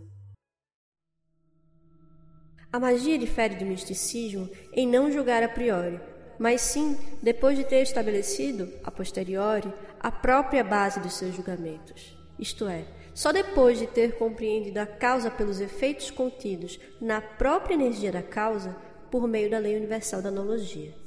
Por isso, nas ciências ocultas, tudo é real e as teorias são estabelecidas somente sobre as bases da experiência. São as realidades que constituem as proporções do ideal. E o mago só admite como certo, no domínio das ideias, o que é demonstrado pela realização da palavra. É o verbo propriamente dito. Dogma e Ritual de Alta Magia, parte 1, capítulo 8. Mas enfim, é, é uma coisa que o, que, o, que, o, que o Eduardo falou, que é muito importante, que a gente passou batido aqui, e antes da gente falar do. Mas eu acho que também tem a ver, né? A gente tá falando já, já do legado do Levi, né? Do que, que o Levi deixou pra gente, né? É, mas o, o tarô, né, cara? O, a, o tarô, como a gente conhece hoje com essas associações hebraicas, é meio que arte do, do Eliphas Levi, né? Sim, sim. Eu, eu, eu já ouvi alguém falar que há uma um cara antes do Levi que faz uma associação dessas. Mas eu não lembro. Não, tem o, Lem, o, o tem o Lemon Primitive, Não, né, não, mas é não. o, o, do Cor de Gabelan. Não, não, não. o Gold de Gebelão. Mas ele não faz associação entre letra hebraica e, É. e tarô lá. Nem Não. ele, nem o Eteila, né? Eles não fazem. Uhum. Mas uma vez que você viu, você não consegue desver. Então é possível que, tipo assim, tenha surgido em dois lugares diferentes ao mesmo tempo, Sim. com outras coisas que a humanidade já fez ao mesmo tempo. Porque, tipo assim, é uma coisa, é uma conclusão que eventualmente alguém chegaria. E aí teve um momento em que isso se tornou propício às pessoas terem contato. Até porque o tarô a gente sabe que não é tão egípcio assim, né? Então demorou Não. algum tempo de maturidade, mas eventualmente esbarrou no olha, tem tanto aqui, tanto aqui, isso casa assim, vai fazer sentido. É, mas assim, na real, nem, nem importa se foi ao mesmo tempo, se teve um cara antes ou não. Porque quem vai divulgar essa porra é o Levi, né? Sim. Quem vai divulgar Sim. essa porra pro mundo é o Levi. Então, Quem vai influenciar a Golden Dawn é o Levi, Pois quem é. vai influenciar o mundo é a Golden Dawn. pois é, então acaba que o Levi é o pai dessa porra.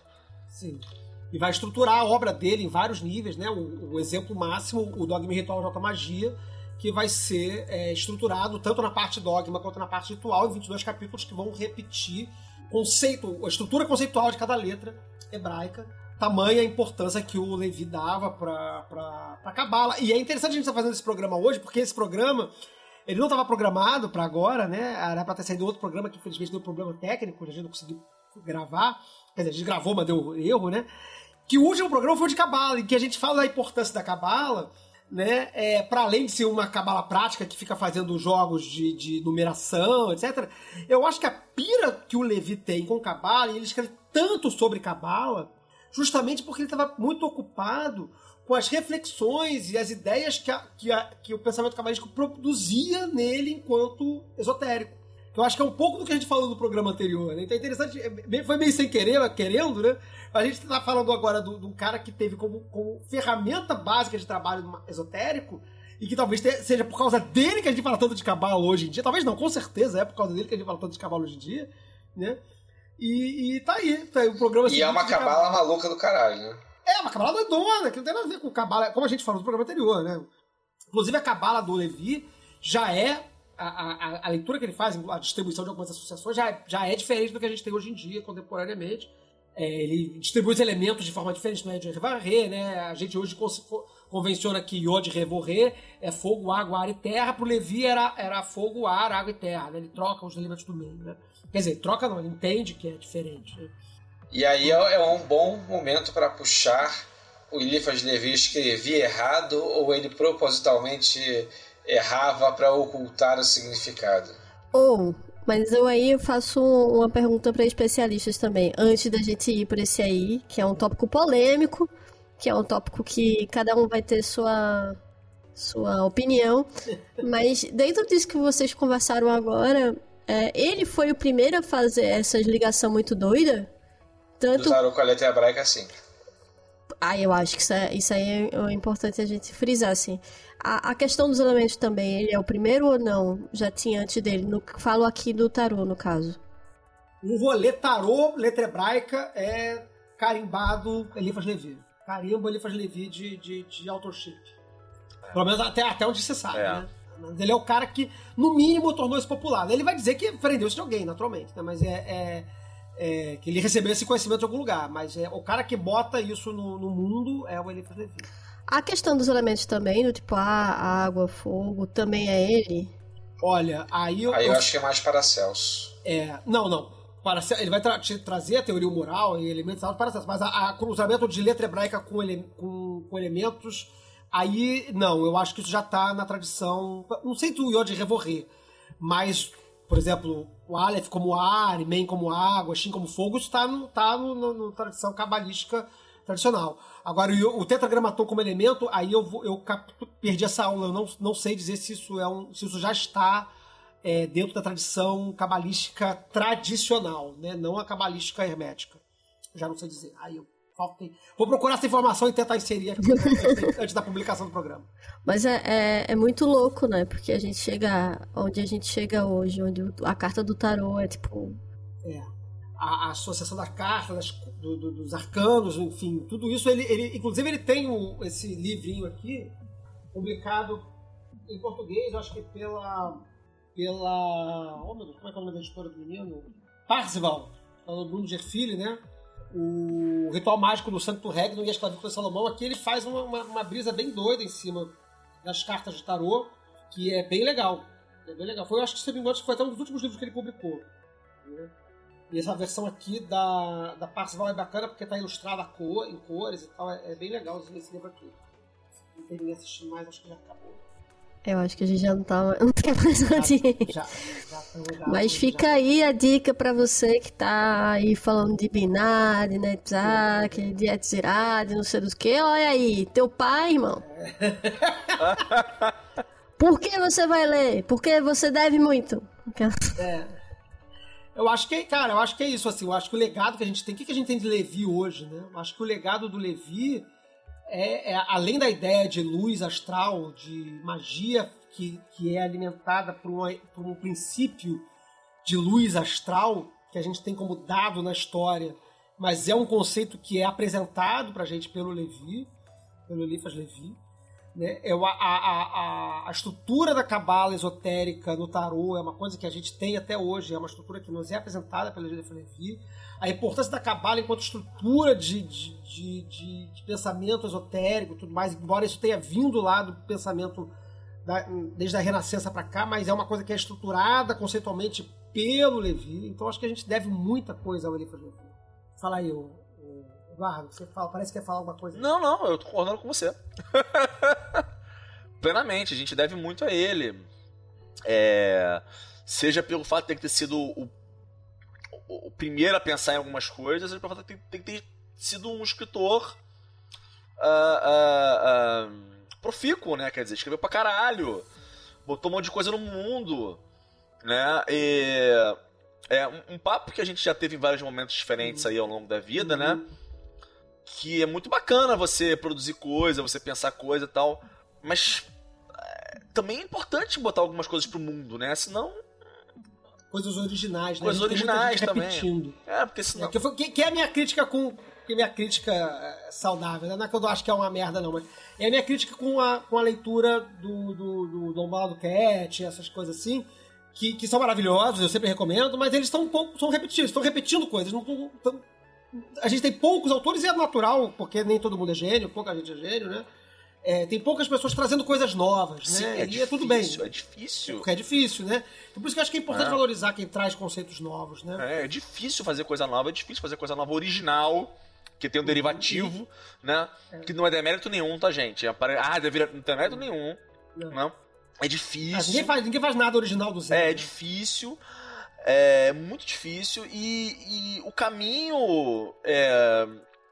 É, o caminho passa por você mesmo é, fazer as coisas que os outros fizeram antes, é normal.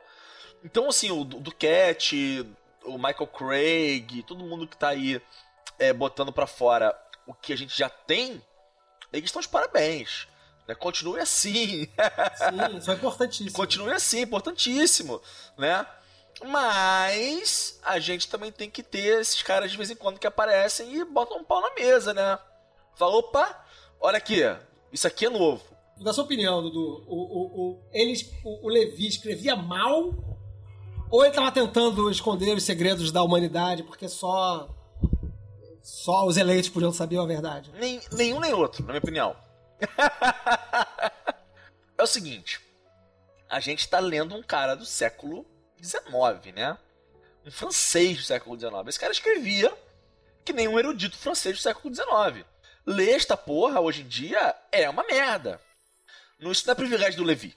Privilégio do Levi. Se você for ler outros autores contemporâneos ao Levi, né, eruditos, você vai cair no mesmo problema. É uma maneira de raciocinar, uma maneira de construir o raciocínio, o pensamento, uma maneira de puxar as coisas que não é a maneira que a gente está acostumado hoje em dia. Então é difícil pra gente acompanhar.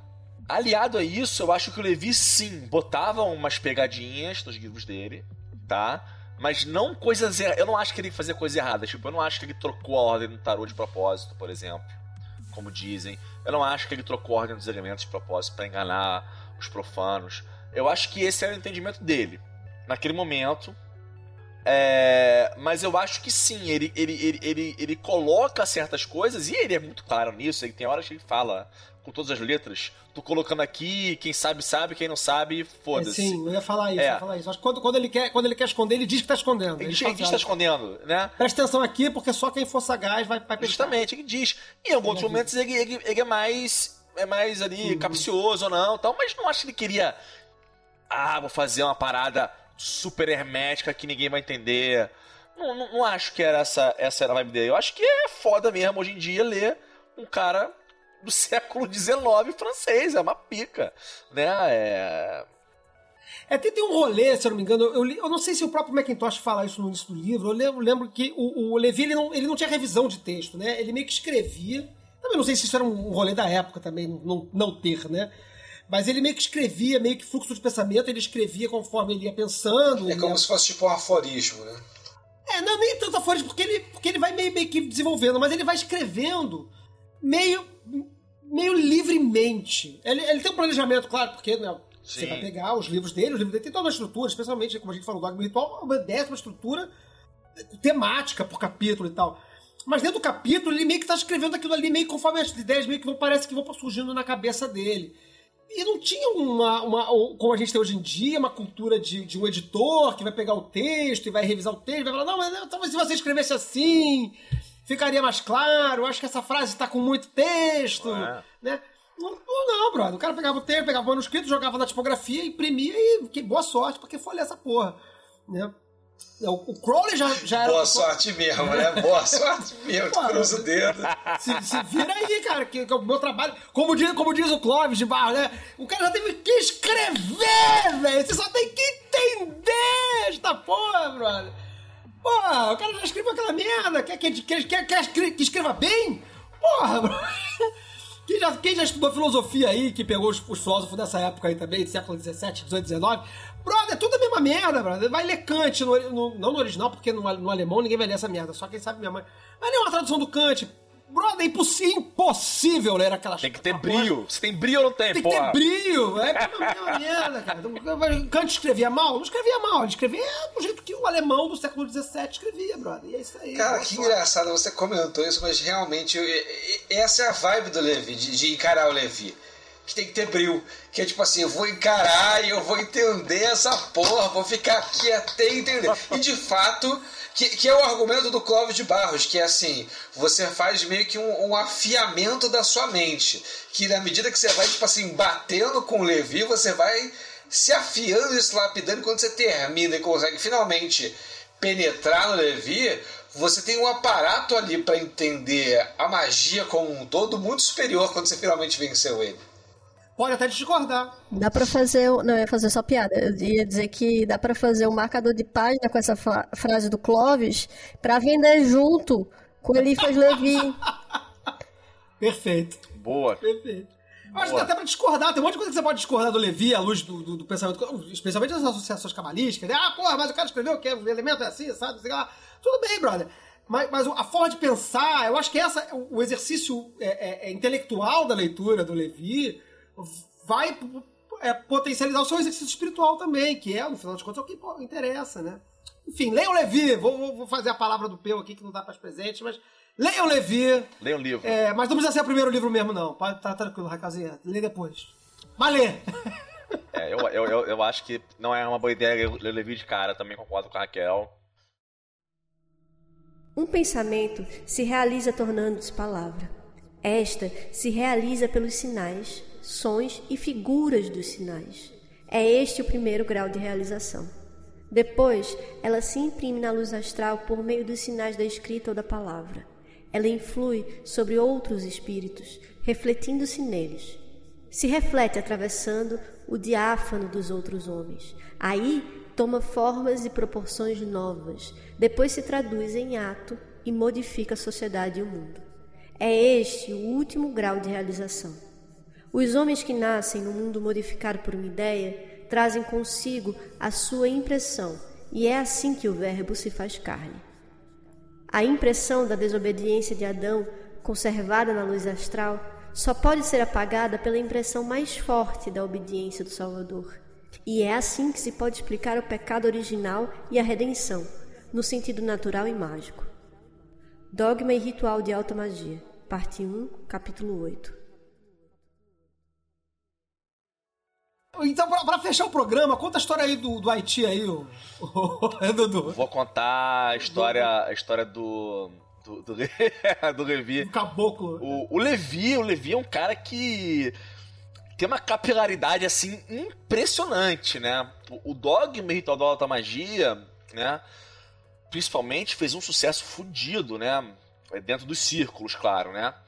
E naquela época, o principal círculo de difusão dessas paradas era a maçonaria, né? E a maçonaria tava, tava se espalhando pelo mundo inteiro que nem uma praga, né? Porque. pra onde a, a, a, elite europeia ia, ia a maçonaria junto.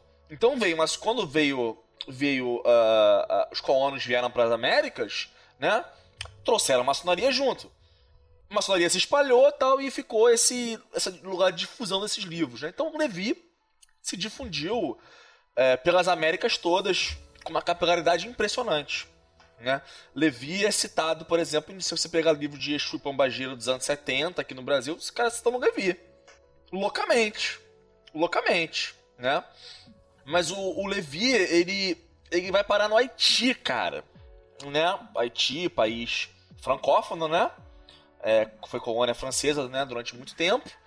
Levi vai parar no Haiti e acontece alguma coisa lá que você não me pergunte o que, que é. Eliphas Levi meio que vira um espírito que é cultuado no Haiti, que chama Eliphas Gerouge, Eliphas dos Olhos Vermelhos. Um Eliphas boladão. um espírito bem agitado, quente, do qual eu não tenho muitas informações sobre, porque eu só acho coisa dele, tipo assim, numa linha de um livro perdido. Foi um trabalho de arqueologia mágica para achar duas citações ao de Rouge. E, mas e, é, provavelmente ele ganha essa, essa, essa, essa cara mais boladona, né? É, por causa também do, da, da, figura do Bafomé, né? Tem uhum. toda essa questão da figura do Bafomé que o Levi desenha e tal, e fica famoso. Mas o Levi é um cara que vai parar nas macumbas do mundo todo, cara. O Levi, né, quando a gente fala de Levi, a gente acha que a gente tá falando só desse rolezinho aqui. Ah, só quatro, cinco cabeças que estudam magia cerimonial conhecem Levi. Porra nenhuma. Porra nenhuma. O Levi é uma figura é, de alcance aí sinistro. Mas esse Eliphas, infelizmente, nunca vi o Eliphas de Rouge de perto. Quero, um dia quero ver, quem sabe. Mas não, mas não conheço ele pessoalmente. Tem que recuperar aí a relevância espiritual do, do Eliphas de Rouge aí nos, nos ciclos aí, do, aí do, do voodoo haitiano. Aí, aí vai ficar pra, pra, pra, pra depois essa. Muito bom, galera. Bom, então eu vou passar aí para as palavras finais aí dos nossos participantes aí da mesa. Ah, pra gente só uma coisa. Aí, é, claro. Eu me lembro que seu Feliciano disse que ia trazer uma, uma questão sobre o nome do, do seu Eliphas Levi. Ah, sim. E a gente passou perdido por isso. Pois é. é a gente falou que o Afonso Constant virou Luiz Levi, é. virou Eliphas Levi, mas ninguém falou. É. Quer falar, seu Feliciano? É, o, o, que eu ia comentar disso é que um dos motivos que ele mudou de nome a gente pincelou, que é ele foi assombrado pela história do livro revolucionário que ele publicou, então ele precisou mudar. Diferente do Crowley, que por exemplo assume Alexa Crowley para homenagear o Mathers, o Levi realmente precisava mudar de nome. É, por causa pra, pra pra fugir da, da né, da perseguição. Ele teve problema, ele não conseguia, durante um tempo, ele não conseguia publicar. Eu acho que, eu acho que foi depois que ele foi preso pela primeira ou pela segunda vez. é, as editoras, ele, ele, ele era um. Ele tava tentando uma carreira de, de escritor, né? Uma das coisas que ele tentou fazer, né? E fez, né, até conseguiu publicar bastante, né? Mas as, as editoras não, não publicavam ele, cara. Sabiam que era um maluco que tinha sido preso porque, porra, era revolucionário, maluco, queria derrubar a monarquia. Embora ele depois tenha sido uns transes lá, meio, meio monárquico também, porque ele achou que chegou lá o cara lá que ia, dar um jeito e depois ele se desencantou de novo. Mas. Mas é. é- é- pois é. E a- o, a- o engraçado do nome, Elipas Levi, né? Porque a, a, a explicação tradicional é que ele pegou Al- Alfonso Louis Constant e Alfonso pon- né, pontualmente, e transliterou para o hebraico e né, passou as letras para o hebraico e aí deu Elifas Levi. Mas parece que tem uma explicação me- menos, menos, menos épica e mais prática, que é uma transliteração fonética, né? Que a gente fala Levi, mas se o V for lido como Val U, é Lewi. Então esse Levi, na verdade, é um Lewi de Louis. Então o Alphonse virou Elif e o Louis virou é, é, Louis. Né? Levi com, com um V pronunciado como se fosse U. Por isso que o Louis virou Levi. É, ma- é mais, é mais fonético do que uma épica transliteração para o nome hebraico. Ah, mas depois das explicações do seu Feliciano, agora fez mais sentido, porque na primeira explicação que eu tinha ouvido, que era assim, ah, e aí ele quis botar o nome em hebraico, porque moda na época, esse negócio cabala, todo mundo tinha aí, não sei o quê. Fugir da polícia, correr da polícia faz mais sentido. É que tá. Moto, moto, mas é a origem do moto mágico, né, cara? A galera que, que, que usava, usava moto mágico, maçonaria, essas porra. então, É porque era proibido, né? Era proibido ser, ser diferentão. Então você tinha que ter um nome diferentão pra, pra ninguém. Depois que veio essa história de que ninguém pode saber teu nome mágico, porque faz macumba contigo, não sei o que lá e tal. Mas a verdade é pra fugir da polícia. Por quê? Por quê? Por quê? Não acabou, tem que acabar e eu quero o fim da Polícia Militar. E com isso eu peço as palavras finais aos nossos participantes da mesa. Ao começar com Raquel Ferraz. Suas últimas palavras, minha querida. Busque conhecimento, gente. Procure saber, conhecer seus ancestrais, entendeu? Eu tô lidando com os meus. Então, boa sorte pra você que tá aí nessa busca de magia cerimonial. Ouvimos aqui nesse programa motivos para você, sei lá, muitos motivos, além de cinco motivos para você ler Elifas Levi ou ter muita paciência com a, a- a leitura e boa sorte. Senhor Feliciano. Me siga no Twitter, no Instagram, arroba maxirios93, para fazer a Revolução Mágica. Do amor. do amor. Que esse é o objetivo, né? A gente falou muito rapidamente aqui, mas a revolução mágica, como você falou no início do programa, né? é a revolução do último estágio, é o estágio do amor.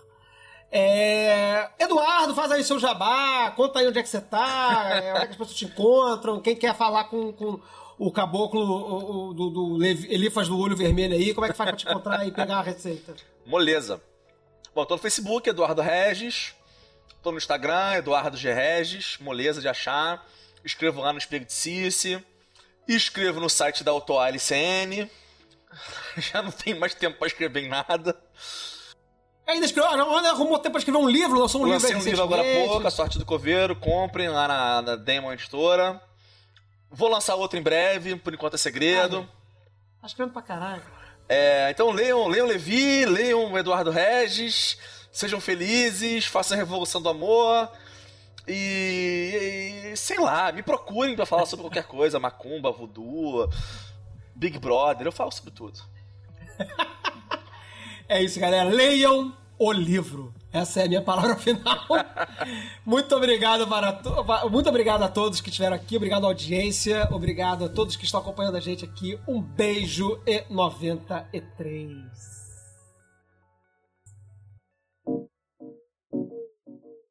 Editado por Dodô de Patinete. twitter.com barra Dodô de Patinete.